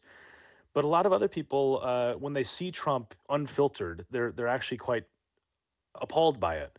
And so, you know, this is where I completely agree with Margaret that when you sort of filter things through the critics say or the both sidesing that sometimes happens, sometimes you just need to print what Trump is saying to people. I think that newsroom leaders I think they need to get together with their politics staffs and their staffs in general and talk about what I wrote my column about. We we the public is not getting uh, the importance of this election. They're not getting what the stakes and the consequences are. How can we go about? Um, how can we go about changing that? How can we get across the extreme nature of this? It has to do with emphasis. It has to do with where you put stories, what kind of articles you do, what the headlines are. You know, it calls for a rethinking in newsrooms of how to communicate to our readers and viewers. That's Margaret Sullivan of The Guardian and Brian Klaas of The Atlantic. Thank you both for joining us. You're welcome. Thanks for having me. Thanks for having us.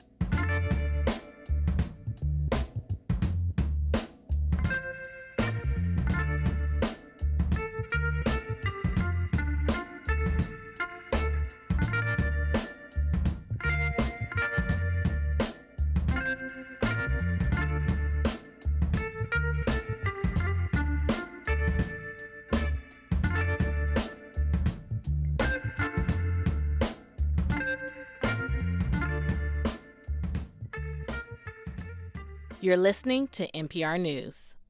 Good morning. I'm Sharon Brody. It's 9:18 and coming up in about 5 minutes here on 90.9 WBUR, former NPR producer Peter Breslow discusses his new memoir, Outtakes: Stumbling Around the World for NPR.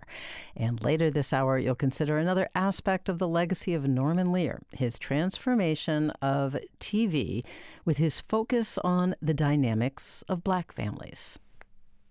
WBUR supporters include the Christian Science Plaza.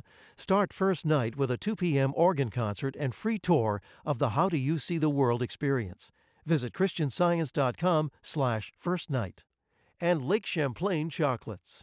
Celebrating the season with organic fair trade chocolates at local specialty food stores and at lakechamplainchocolates.com. And Plymouth Rock Assurance who believes auto and home insurance should be straightforward and works to assure their customers at every step.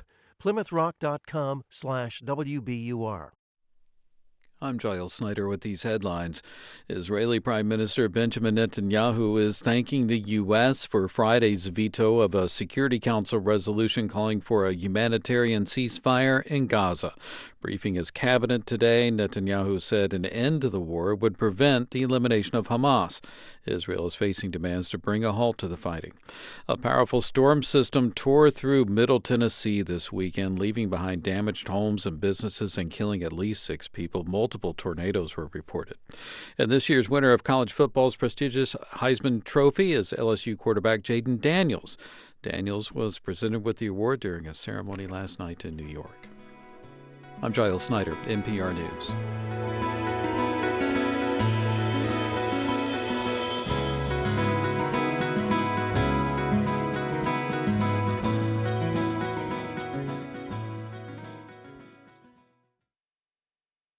Support for NPR comes from this station and from American Jewish World Service, supporting human rights advocates worldwide in the fight for democracy, equity, and justice for all people. Learn more at ajws.org. From Indeed, designed to be an end to end hiring solution for businesses of all sizes to attract, interview, and hire candidates all from a single platform. Learn more at indeed.com/slash NPR. And from the listeners who support this NPR station.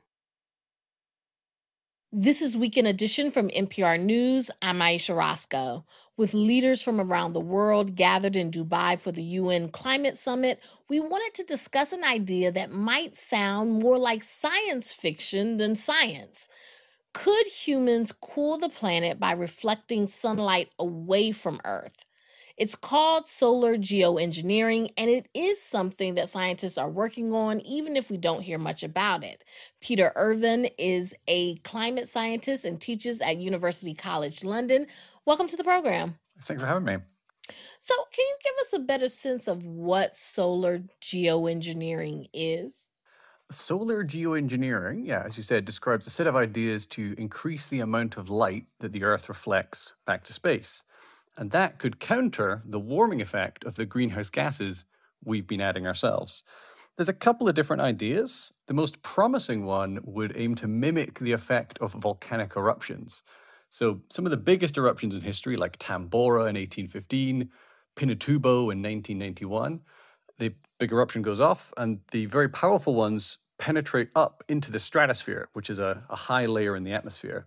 And there, the particles that they release scatter around the entire planet and then reflect light away for a couple of years. And in the years after these big eruptions, we see temperatures dip and then slowly recover. And the idea is that we could create that effect, but persistently to help um, offset future global warming. So, how would this work?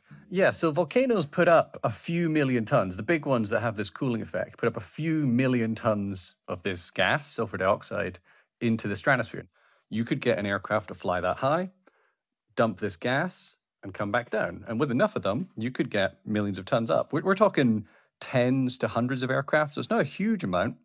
And every engineering assessment to date comes to the same conclusion. This is feasible and, and relatively cheap.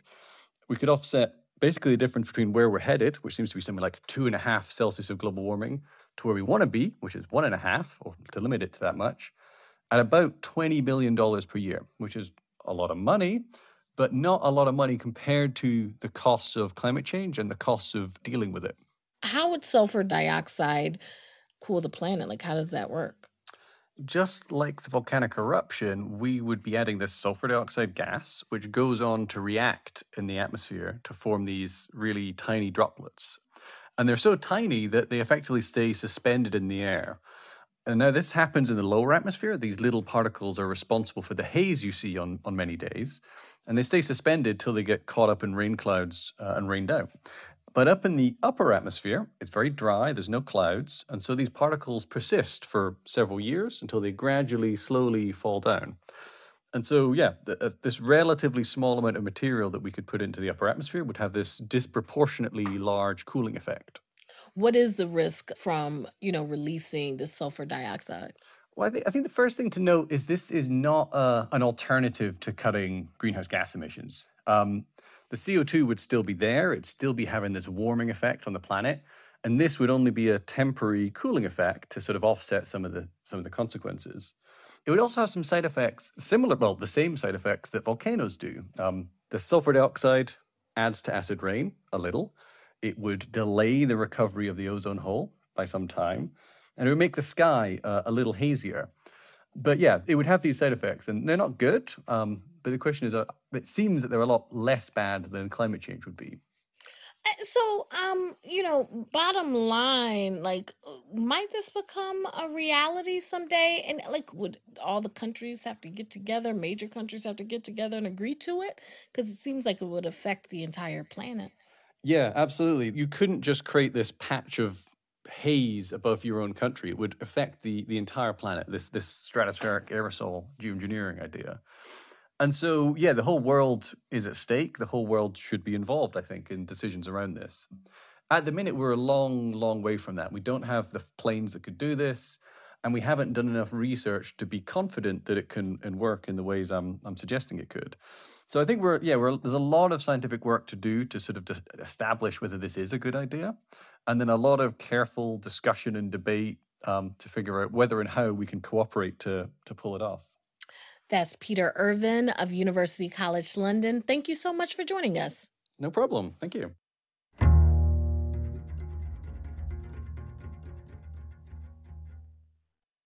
And now, a peek behind the curtains of how NPR puts its stories together. Weekend Edition's former senior producer, Peter Breslow, spent nearly 40 years at the network until retiring two years ago. He worked both in the studio and roaming the world to bring us sounds and stories from Mount Everest to the South Pole to a snake pit in South Florida, where he profiled a man who extracted venom for use in medical research. I nudged the microphone to within a few inches of the vibrating diamondback. Finally, the snake's had enough, and quicker than you can blink, he strikes the padded microphone. Peter Breslow's written a memoir about his time here. He clearly made it out of that situation. Outtakes stumbling around the world for NPR, and he joins us now. Welcome back to Weekend Edition, Peter, and and on the other side of the mic this time. yeah, it's it feels weird to be on this side, but uh, great to be here. Your book and your memoir is about some of your life before you were at NPR growing up, but also your time at NPR as a producer. What does a radio producer do? Well, it's um it's a lot of behind the scenes stuff. It's kind of like being a reporter except your voice isn't on the air. It really is a lot of reporting, a lot of logistics, a lot of setting up, especially if you're going into some kind of a hazardous situation, you know, figuring out where are we going to be when, how can we stay safe, bringing all the supplies if you're going to uh, Sierra Leone to cover the Ebola epidemic, bringing your hygiene supplies, and if you're going to Baghdad, pack your Kevlar vest.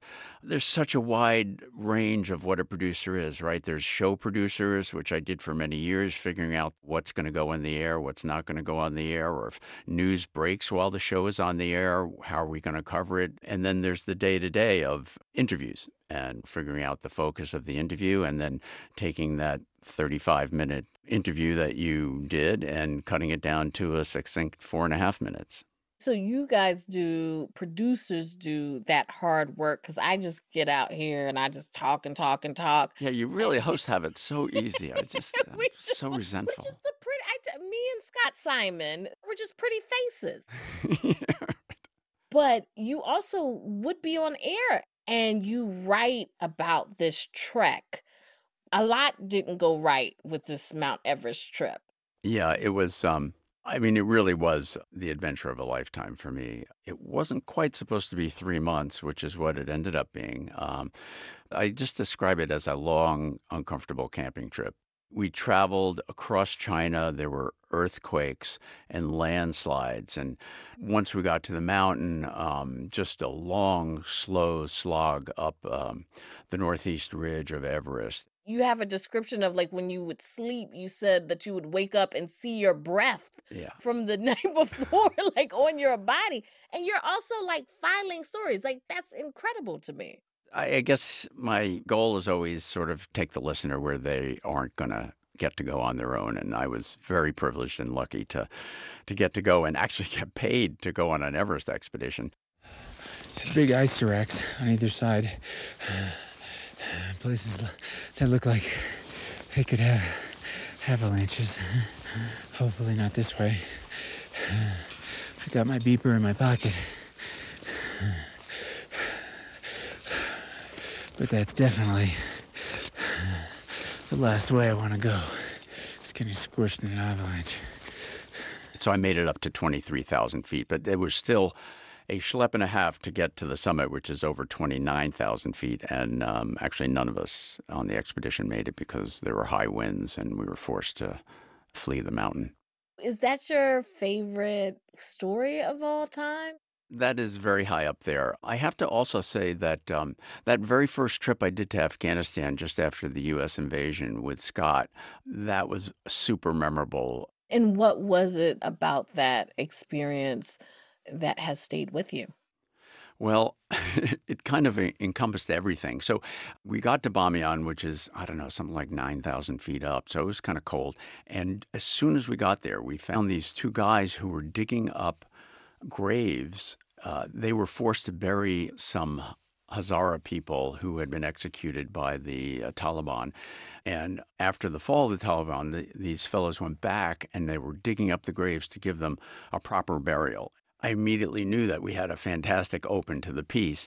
Uh, but what happened after that? So it's getting dark, and um, we don't have a place to stay. So we drive back into town, and we find this guest house, and we kind of knock on the door, and the place was full.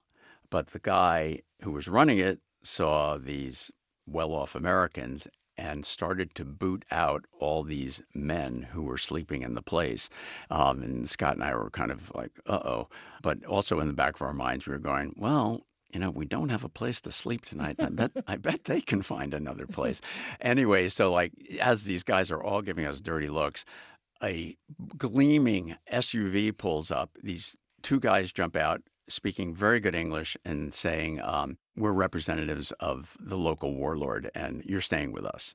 These stories, like, they're really incredible. I don't know if I w- won't be out there and all that to be true.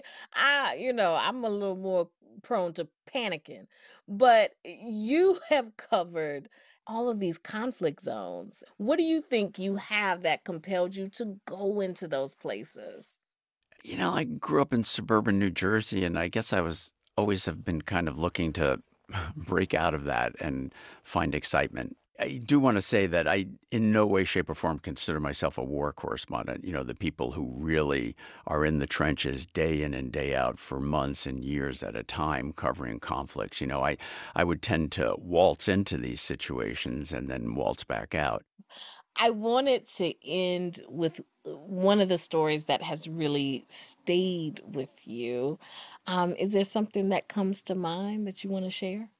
So often in these more desperate situations, I try to find some kind of story of hope. And I, I found a really great one my last time in Afghanistan, and it was the um, Miraculous Love Kids Music School. This guy, Lanny Cordola, who played with uh, the Beach Boys and uh, a couple of other arena rock bands. Um, he read a story about a young girl in Afghanistan whose two sisters had been killed in a, a, suicide bomb attack. They were selling trinkets on the street, and Mursal was her name. She was 13 when I met her. Was also selling trinkets, but she had gone in a different direction, and she survived. And Lanny read a story about her, and he ended up coming to Afghanistan and finding her. And one thing led to another, and he brought some instruments with him, and uh, they started a music school. It ended up being mostly uh, young girls, and they started playing rock music. And Lanny, because of his connections, was friendly with Brian Wilson from the Beach Boys, and they ended up collaborating on the song Love and Mercy. Love and mercy,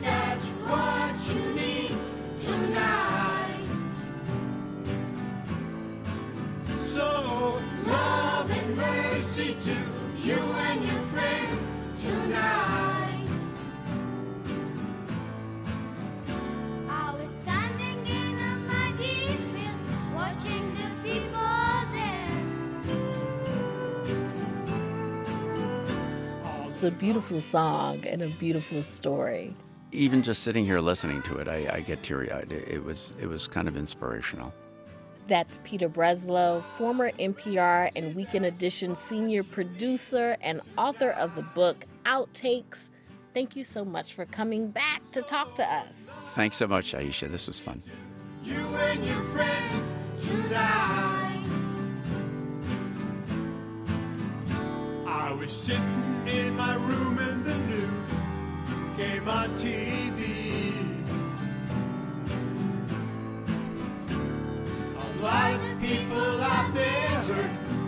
And really scares me. You're listening to Weekend Edition from NPR News. Tornadoes tore through Middle t- Tennessee yesterday. Two adults and one child were killed in Clarksville, and three more people were killed in Nashville. There were also dozens of injuries.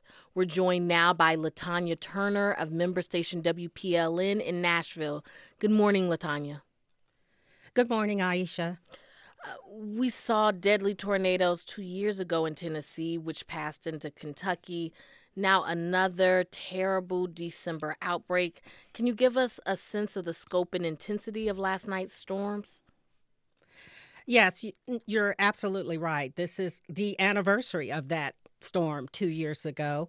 Now that the sun is up here, it's really clear how widespread the devastation is from these storms. The National Weather Service is reporting collapsed buildings, downed power lines, uprooted trees, and flipped vehicles. And this storm spawned multiple tornadoes that touched down across nearly 100 miles, starting west of Nashville, traveling northeast across a half dozen counties. As of this morning, there's still about 40,000 customers without power and six deaths and dozens of injuries, as you mentioned. Uh, uh so, what do we know about the six people who were killed? in Clarksville, which is about an hour northwest of Nashville near the Kentucky line, two adults and one child were killed. We don't know much yet about those fatalities, but we've seen photos and videos of how those homes were torn apart.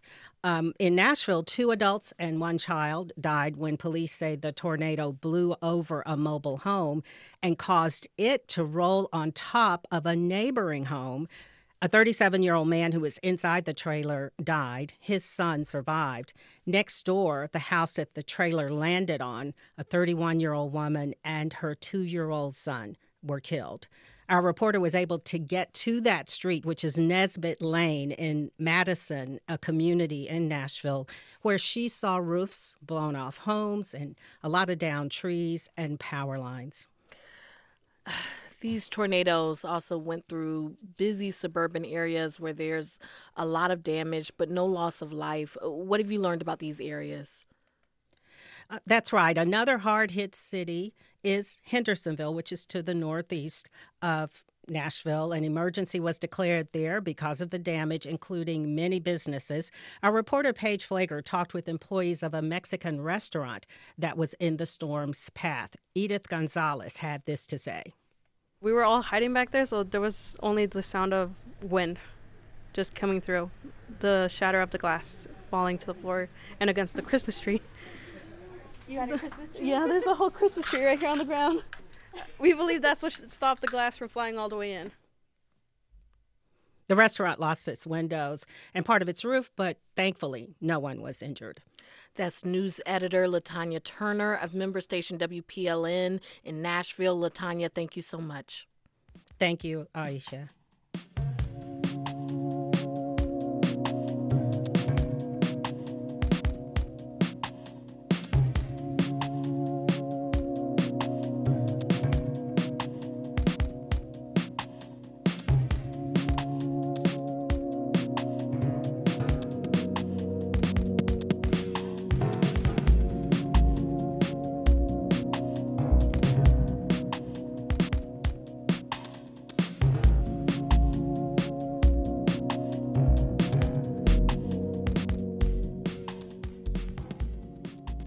This is NPR News. This is 90.9 WBUR. I'm Sharon Brody in Boston. The members of the Boston Visiting Nurse Association vote tomorrow on whether or not to authorize a 14 day strike. The Massachusetts Nurses Association says the VNA nurses are seeking staffing and wage enhancements to recruit and retain the staff needed to provide care to patients released by hospitals for more intense care at home. Cambridge is adjusting a price point for certain parking violations. The city will keep its ticketing policy for another year, but is doubling the cost of those tickets. This past year, city councilors launched a test in which cars parked on the wrong side of the road on street cleaning days would not be towed away, but would get a $50 ticket. State legislators have approved the city's request to raise the tickets to $100. Cambridge Day reports that the number of cars not moving for street cleaning has more than doubled in recent months. It's 50 degrees in Boston. This is WBUR. WBUR supporters include Babson College, where an MBA or specialized master's equips you with the skills to take action and lead with confidence. Gain the highly sought after entrepreneurial mindset at Babson, ranked number one in entrepreneurship by U.S. News and World Report and 10th best college in America by the Wall Street Journal. Babson.edu slash grad programs. And Chevalier Theater in Medford Square, with vocalist, pianist, and songwriter Matteo Bocelli on his Matteo Tour, December 12th. ChevalierTheater.com. From WBUR in Boston, I'm Rupa Shenoy. I'm Meghna Chakrabarti. This is On Point. I'm Tiziana Dearing. This is Radio Boston. I'm Scott Tong. I'm Deepa Fernandes. I'm Robin Young. It's here and now. And I'm Lisa Mullins, host of All Things Considered. We all thank you so much if you made a contribution to our recent fundraiser. And if you haven't had a chance to, you still can. Give monthly at WBUR.org. Thanks. Support for NPR comes from this station and from Made in Cookware, partnering with chefs like Tom Colicchio to bring professional grade cookware to restaurants and home kitchens.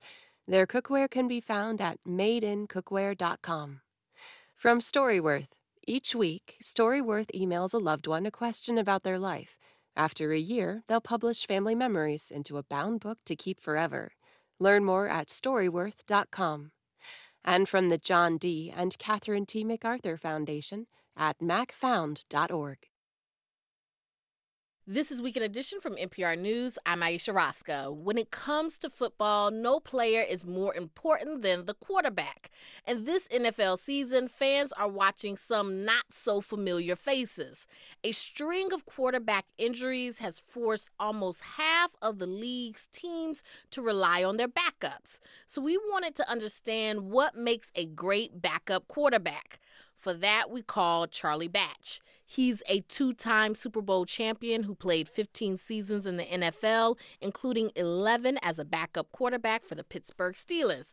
Charlie Batch, thank you for being with us. Hey, not a problem at all. So let's get right into it. Like, what makes a great backup quarterback? Honestly, being prepared and being ready. And, you know, sometimes the life of a backup quarterback, you just never know when you're going to play you know, when you're in training camp and getting ready for the regular season, you know, sometimes it's easier because you already have taken starter reps and you just play games. But ultimately, the longer you sit, the longer you go, you just have no idea when your number is going to be called.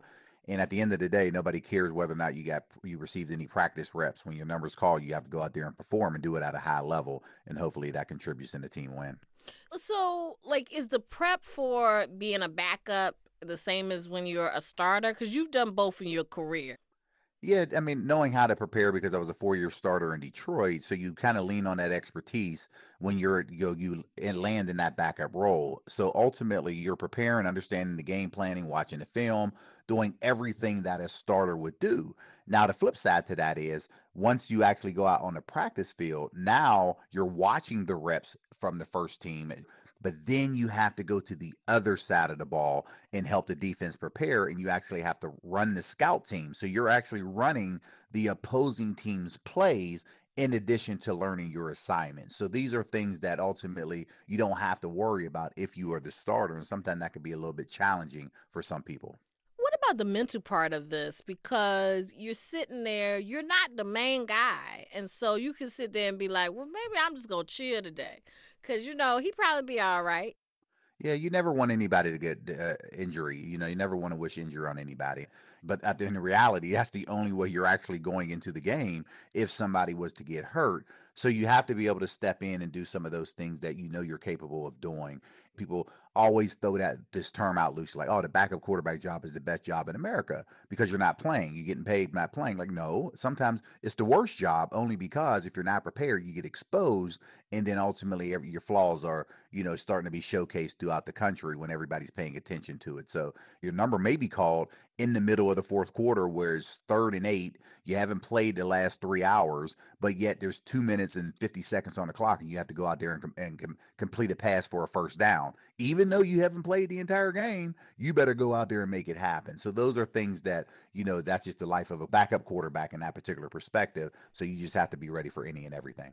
So we've seen so many backup quarterbacks playing good football this year. I, you know, I'm thinking Josh Dobbs dominating his first game as a Viking, Jake Browning of the Bengals last week. What are you thinking, like as you watch them play and watch them step up and do that job? Well, it just goes to prove that you need a valuable backup quarterback. And some teams, because you have a starter that maybe has played a lot, didn't get injured, they choose to look at that position as a less uh, valuable role. And if you look at just the manner of the NFL and all these teams, you know, so you have half the teams in the league only have two quarterbacks. You have half the teams may have three quarterbacks. So it's just a matter of how they value that particular position. But ultimately, when that guy steps in, you want him to keep the train moving especially whenever the salaries of starting quarterbacks are you know where they are now but then also this the backup quarterback salaries are starting to skyrocket a little bit as well but that just shows that there's value in the backup quarterback because you want to make sure depending on at what point during the season that you don't fall or you know have any hiccups because you want to make sure that you're trying to compete and and do so when you're on a playoff run and ultimately in some cases trying to keep a number one seed so to speak that's Charlie Batch, former NFL quarterback and two time Super Bowl champion. Thank you so much for joining us. Hey, I appreciate it. Thank you for having me. The legendary TV producer Norman Lear died at 101 years old last week. He's known for producing or creating groundbreaking shows with white characters like All in the Family. But he also made shows with pivotal stories of black people in the 1970s, including Sanford and Son, The Jeffersons, and Good Times, Good Times the 1974 sitcom about a black family living in a Chicago housing project. And while these stories centered black characters and storylines, they were also criticized for elevating stereotypes. Here to talk about Lear's complicated legacy with black characters is NPR TV critic Eric Deggans. Hi, Eric. Hi. So, how did Norman Lear wind up creating so many shows featuring black families? Well, to hear Lear tell it, and I interviewed him for the Smithsonian back in 2016, he and his producing partners were looking to create shows that spoke about real life. And there were also a ton of super talented, underemployed black performers ready to lead TV shows, like Redd Foxx did with Lear's second hit TV show, Sanford and Son. Now, Redd Foxx was a stand up nightclub comic who was cast as Fred Sanford. He ran a junkyard in South Central LA with his son, who was played by Demond Wilson. We've got a clip of Fred arguing with his son about watching too much TV. Let's listen. There's a whole article in here, Pop, about people that have heart conditions just like yourself. And you want to know what the best thing for them is? Yeah to move their dummy son out the way of the TV. These shows had like a double edged quality to them. You know, Sanford and Son humanized black people in a poor neighborhood that was known for riots over racial issues. It made stars in white dominated Hollywood of black performers like Redd Foxx. But Fred Sanford was also lazy. He was always insulting his son, calling him dummy. he had friends who were slow witted in this way that we had seen in stereotypical depictions of black people in films and TV from the 1950s and 1960s. Uh, the next TV show Lear made that featured a black family was Good Times. How did those depictions change from what we saw on Sanford and Son? Well, this is where things get a little complicated. I mean, Lear developed this history of spinning off breakout characters on existing hits into new shows. So Good Times was built around a character from the hit show Maude, the family's maid, played by Esther Rolle. Now, the show featured an intact black family with a mom and a dad, the dad played by John Amos, and that was considered groundbreaking back then. But then how was it received? And and and what did the actors on those shows think about the characters who were created? John Amos and Esther Rolle wanted to oppose typical stereotypes, but the show's breakout character was the oldest son, JJ, who was played by Jimmie Walker. Now, JJ had these bugged out eyes, he was a womanizer, he wasn't particularly good at school, and he had this signature phrase. He called himself Kid Dynamite. Hello. Aren't you glad you let your fingers do the walking? Because you got Kid Dynamite. As JJ started to break out, the writers started focusing on that character more, and that led Esther Rolle and John Amos to fight with the producers more regularly. And eventually, John Amos was written off the show, and then they were back to having a series with the single mom raising kids. Let's talk about the Jeffersons. This show that Lear made, it wasn't about a poor black family. They they were wealthy and they lived in, as the theme song says, that deluxe apartment in the sky. Moving on up. How did this series evolve? Well, the Jeffersons started as a black family who had moved next to Archie Bunker in All in the Family. And Lear says in his memoir that one reason why he decided to take those characters and put them in their own show is because he had met with some Black Panthers who complained that his shows always featured poor black people. So George Jefferson owned a dry cleaning business, but he had his own hangups about race. We've got a clip of George Jefferson arguing with an interracial couple over why they don't fight. Now, in the original clip, he uses the N word, but we edited it out. Let's check it out. If you two ever really started going at one another, inside of five minutes, he'd be calling you. Don't say it. He said Now, you listen to me. We've had lots of fights, and it's never happened. Oh, and don't tell me it never crossed your mind. No more than it ever crossed my mind to say the word hunky to Tom. Ha! Well, how come you said it just then? Exactly. See, they were having these kind of bold conversations that I'm not sure we could even show on TV today. Uh, we should also note that one of the two black writers who was credited with creating Good Times, Eric Monte, has said for many years that he felt like he wasn't adequately compensated or recognized for creating that show or helping write black characters like the Jeffersons on other shows. He sued Lear, he accepted a settlement, but he said he always felt railroaded. So, so what do you take away from all these shows when you're thinking about Lear's legacy? Well, you know, of course, they were pioneering shows, and they were shows that that were close to people's hearts, including many black people, and they did push the envelope about how black people were d- portrayed on TV. But we also have to acknowledge the reality that there was some dark moments, and so that just gives us even more appreciation for what, what Lear accomplished and what the talented black actors and writers that he employed to create these shows, what they also accomplished. That's NPR TV critic Eric Deggans on Norman Lear's legacy depicting black families. Thank you, Eric. Thank you.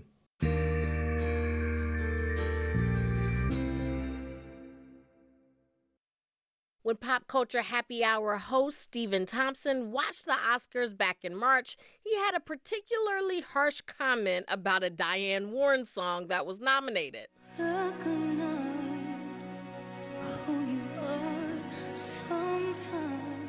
There is no way this song would have been nominated if it hadn't been written by Diane Warren. She is beloved in Hollywood. She spends most of her time writing songs for movies. The Oscars love her for a reason.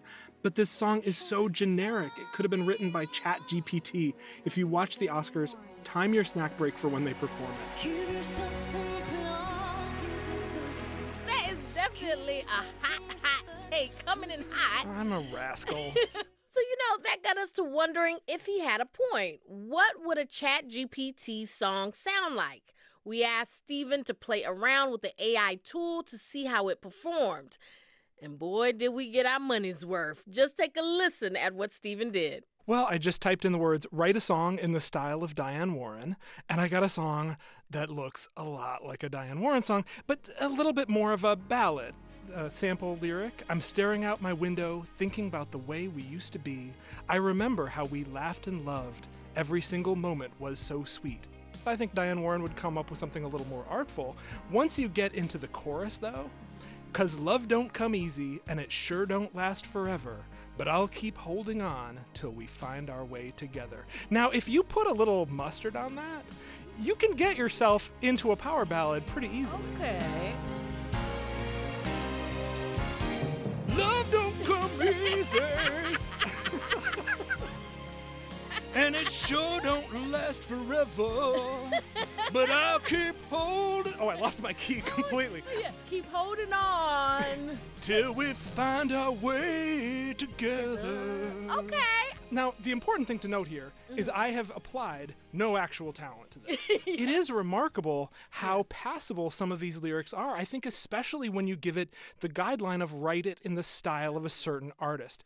When you look at like Jay Z or a Kendrick Lamar or a Beyonce, there is something that they bring. It's their experience, it's them being on the cusp of what's hot and new and fresh. And they're also able to like do new things that I feel like it's hard for AI to replicate. So, this is what is called the uncanny valley. It's the uncanny. the uncanny yes. valley, the difference between reality and the Yes. virtual world's ability to recreate reality. Yes. That is what is still missing.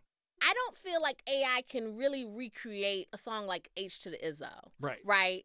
Because when Jay Z said cracks in his palm and he was watching the long arm of the law, right?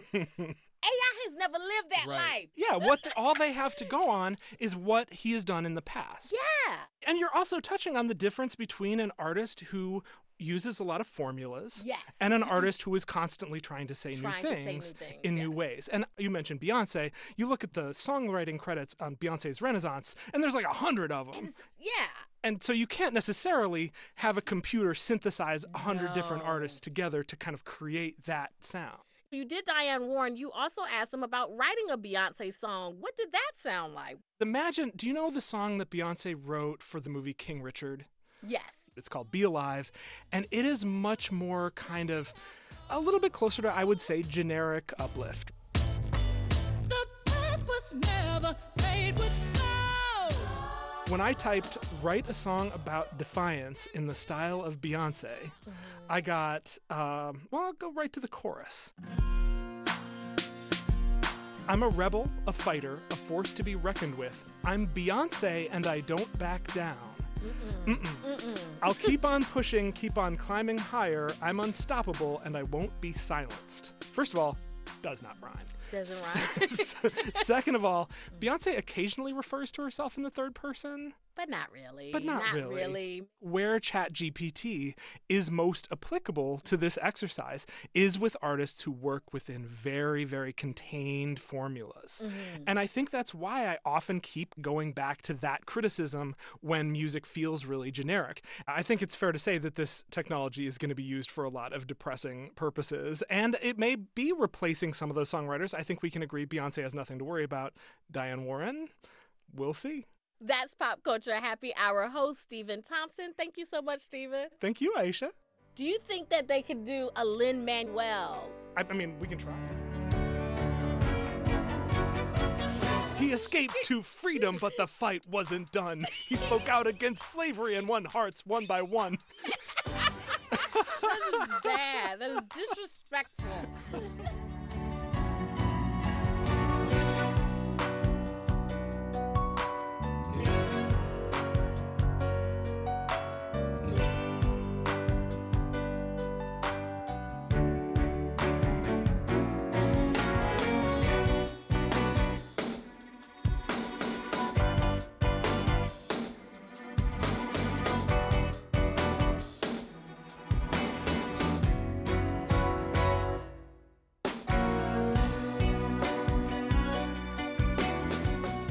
This is Weekend Edition from NPR News. I'm Ayesha Rascoe. Support for NPR comes from this station and from the Nature Conservancy, partnering with communities across the globe to find solutions to the climate and biodiversity crises, committed to building a future where people and nature can thrive. nature.org/solutions. And from Staples, with supplies to get business done, no matter where it gets done. From ink and toner cartridges to technology like laptops and networking accessories. More at Staples stores or staples.com. This is NPR. Good morning. I'm Sharon Brody. Wait, Wait, Don't Tell Me is next at 10 o'clock here on 90.9 WBUR. WBUR supporters include Plymouth Rock Assurance, auto and home insurance that strives to treat you with kindness and humanity because they believe there's never been a better time for nice. PlymouthRock.com. and Lake Champlain Chocolates, celebrating the season with organic fair trade chocolates at local specialty food stores and at lakechamplainchocolates.com. And the Christian Science Plaza. Start first night with a 2 p.m. organ concert and free tour of the How Do You See the World experience. Visit christianscience.com slash first night. I'm Negin Farsad in for Peter Sagal. On last week's Wait, Wait, Don't Tell Me, we asked Dakota Johnson what it was like growing up with famous parents. Well, I would tell you different things that I tell my therapist. Okay. this week, we'll ask our guest Fred Schneider of the B 52s to spill his innermost secrets. That and more on the news quiz from NPR. Saturday and now Sunday at 10 on 90.9 WBUR. I'm here and now host Scott Tong, and this is 90.9 WBUR FM Boston, 92.7 WBUA Tisbury, and 89.1 WBUH Brewster. Listen anytime with our app or at WBUR.org. WBUR, Boston's NPR news station.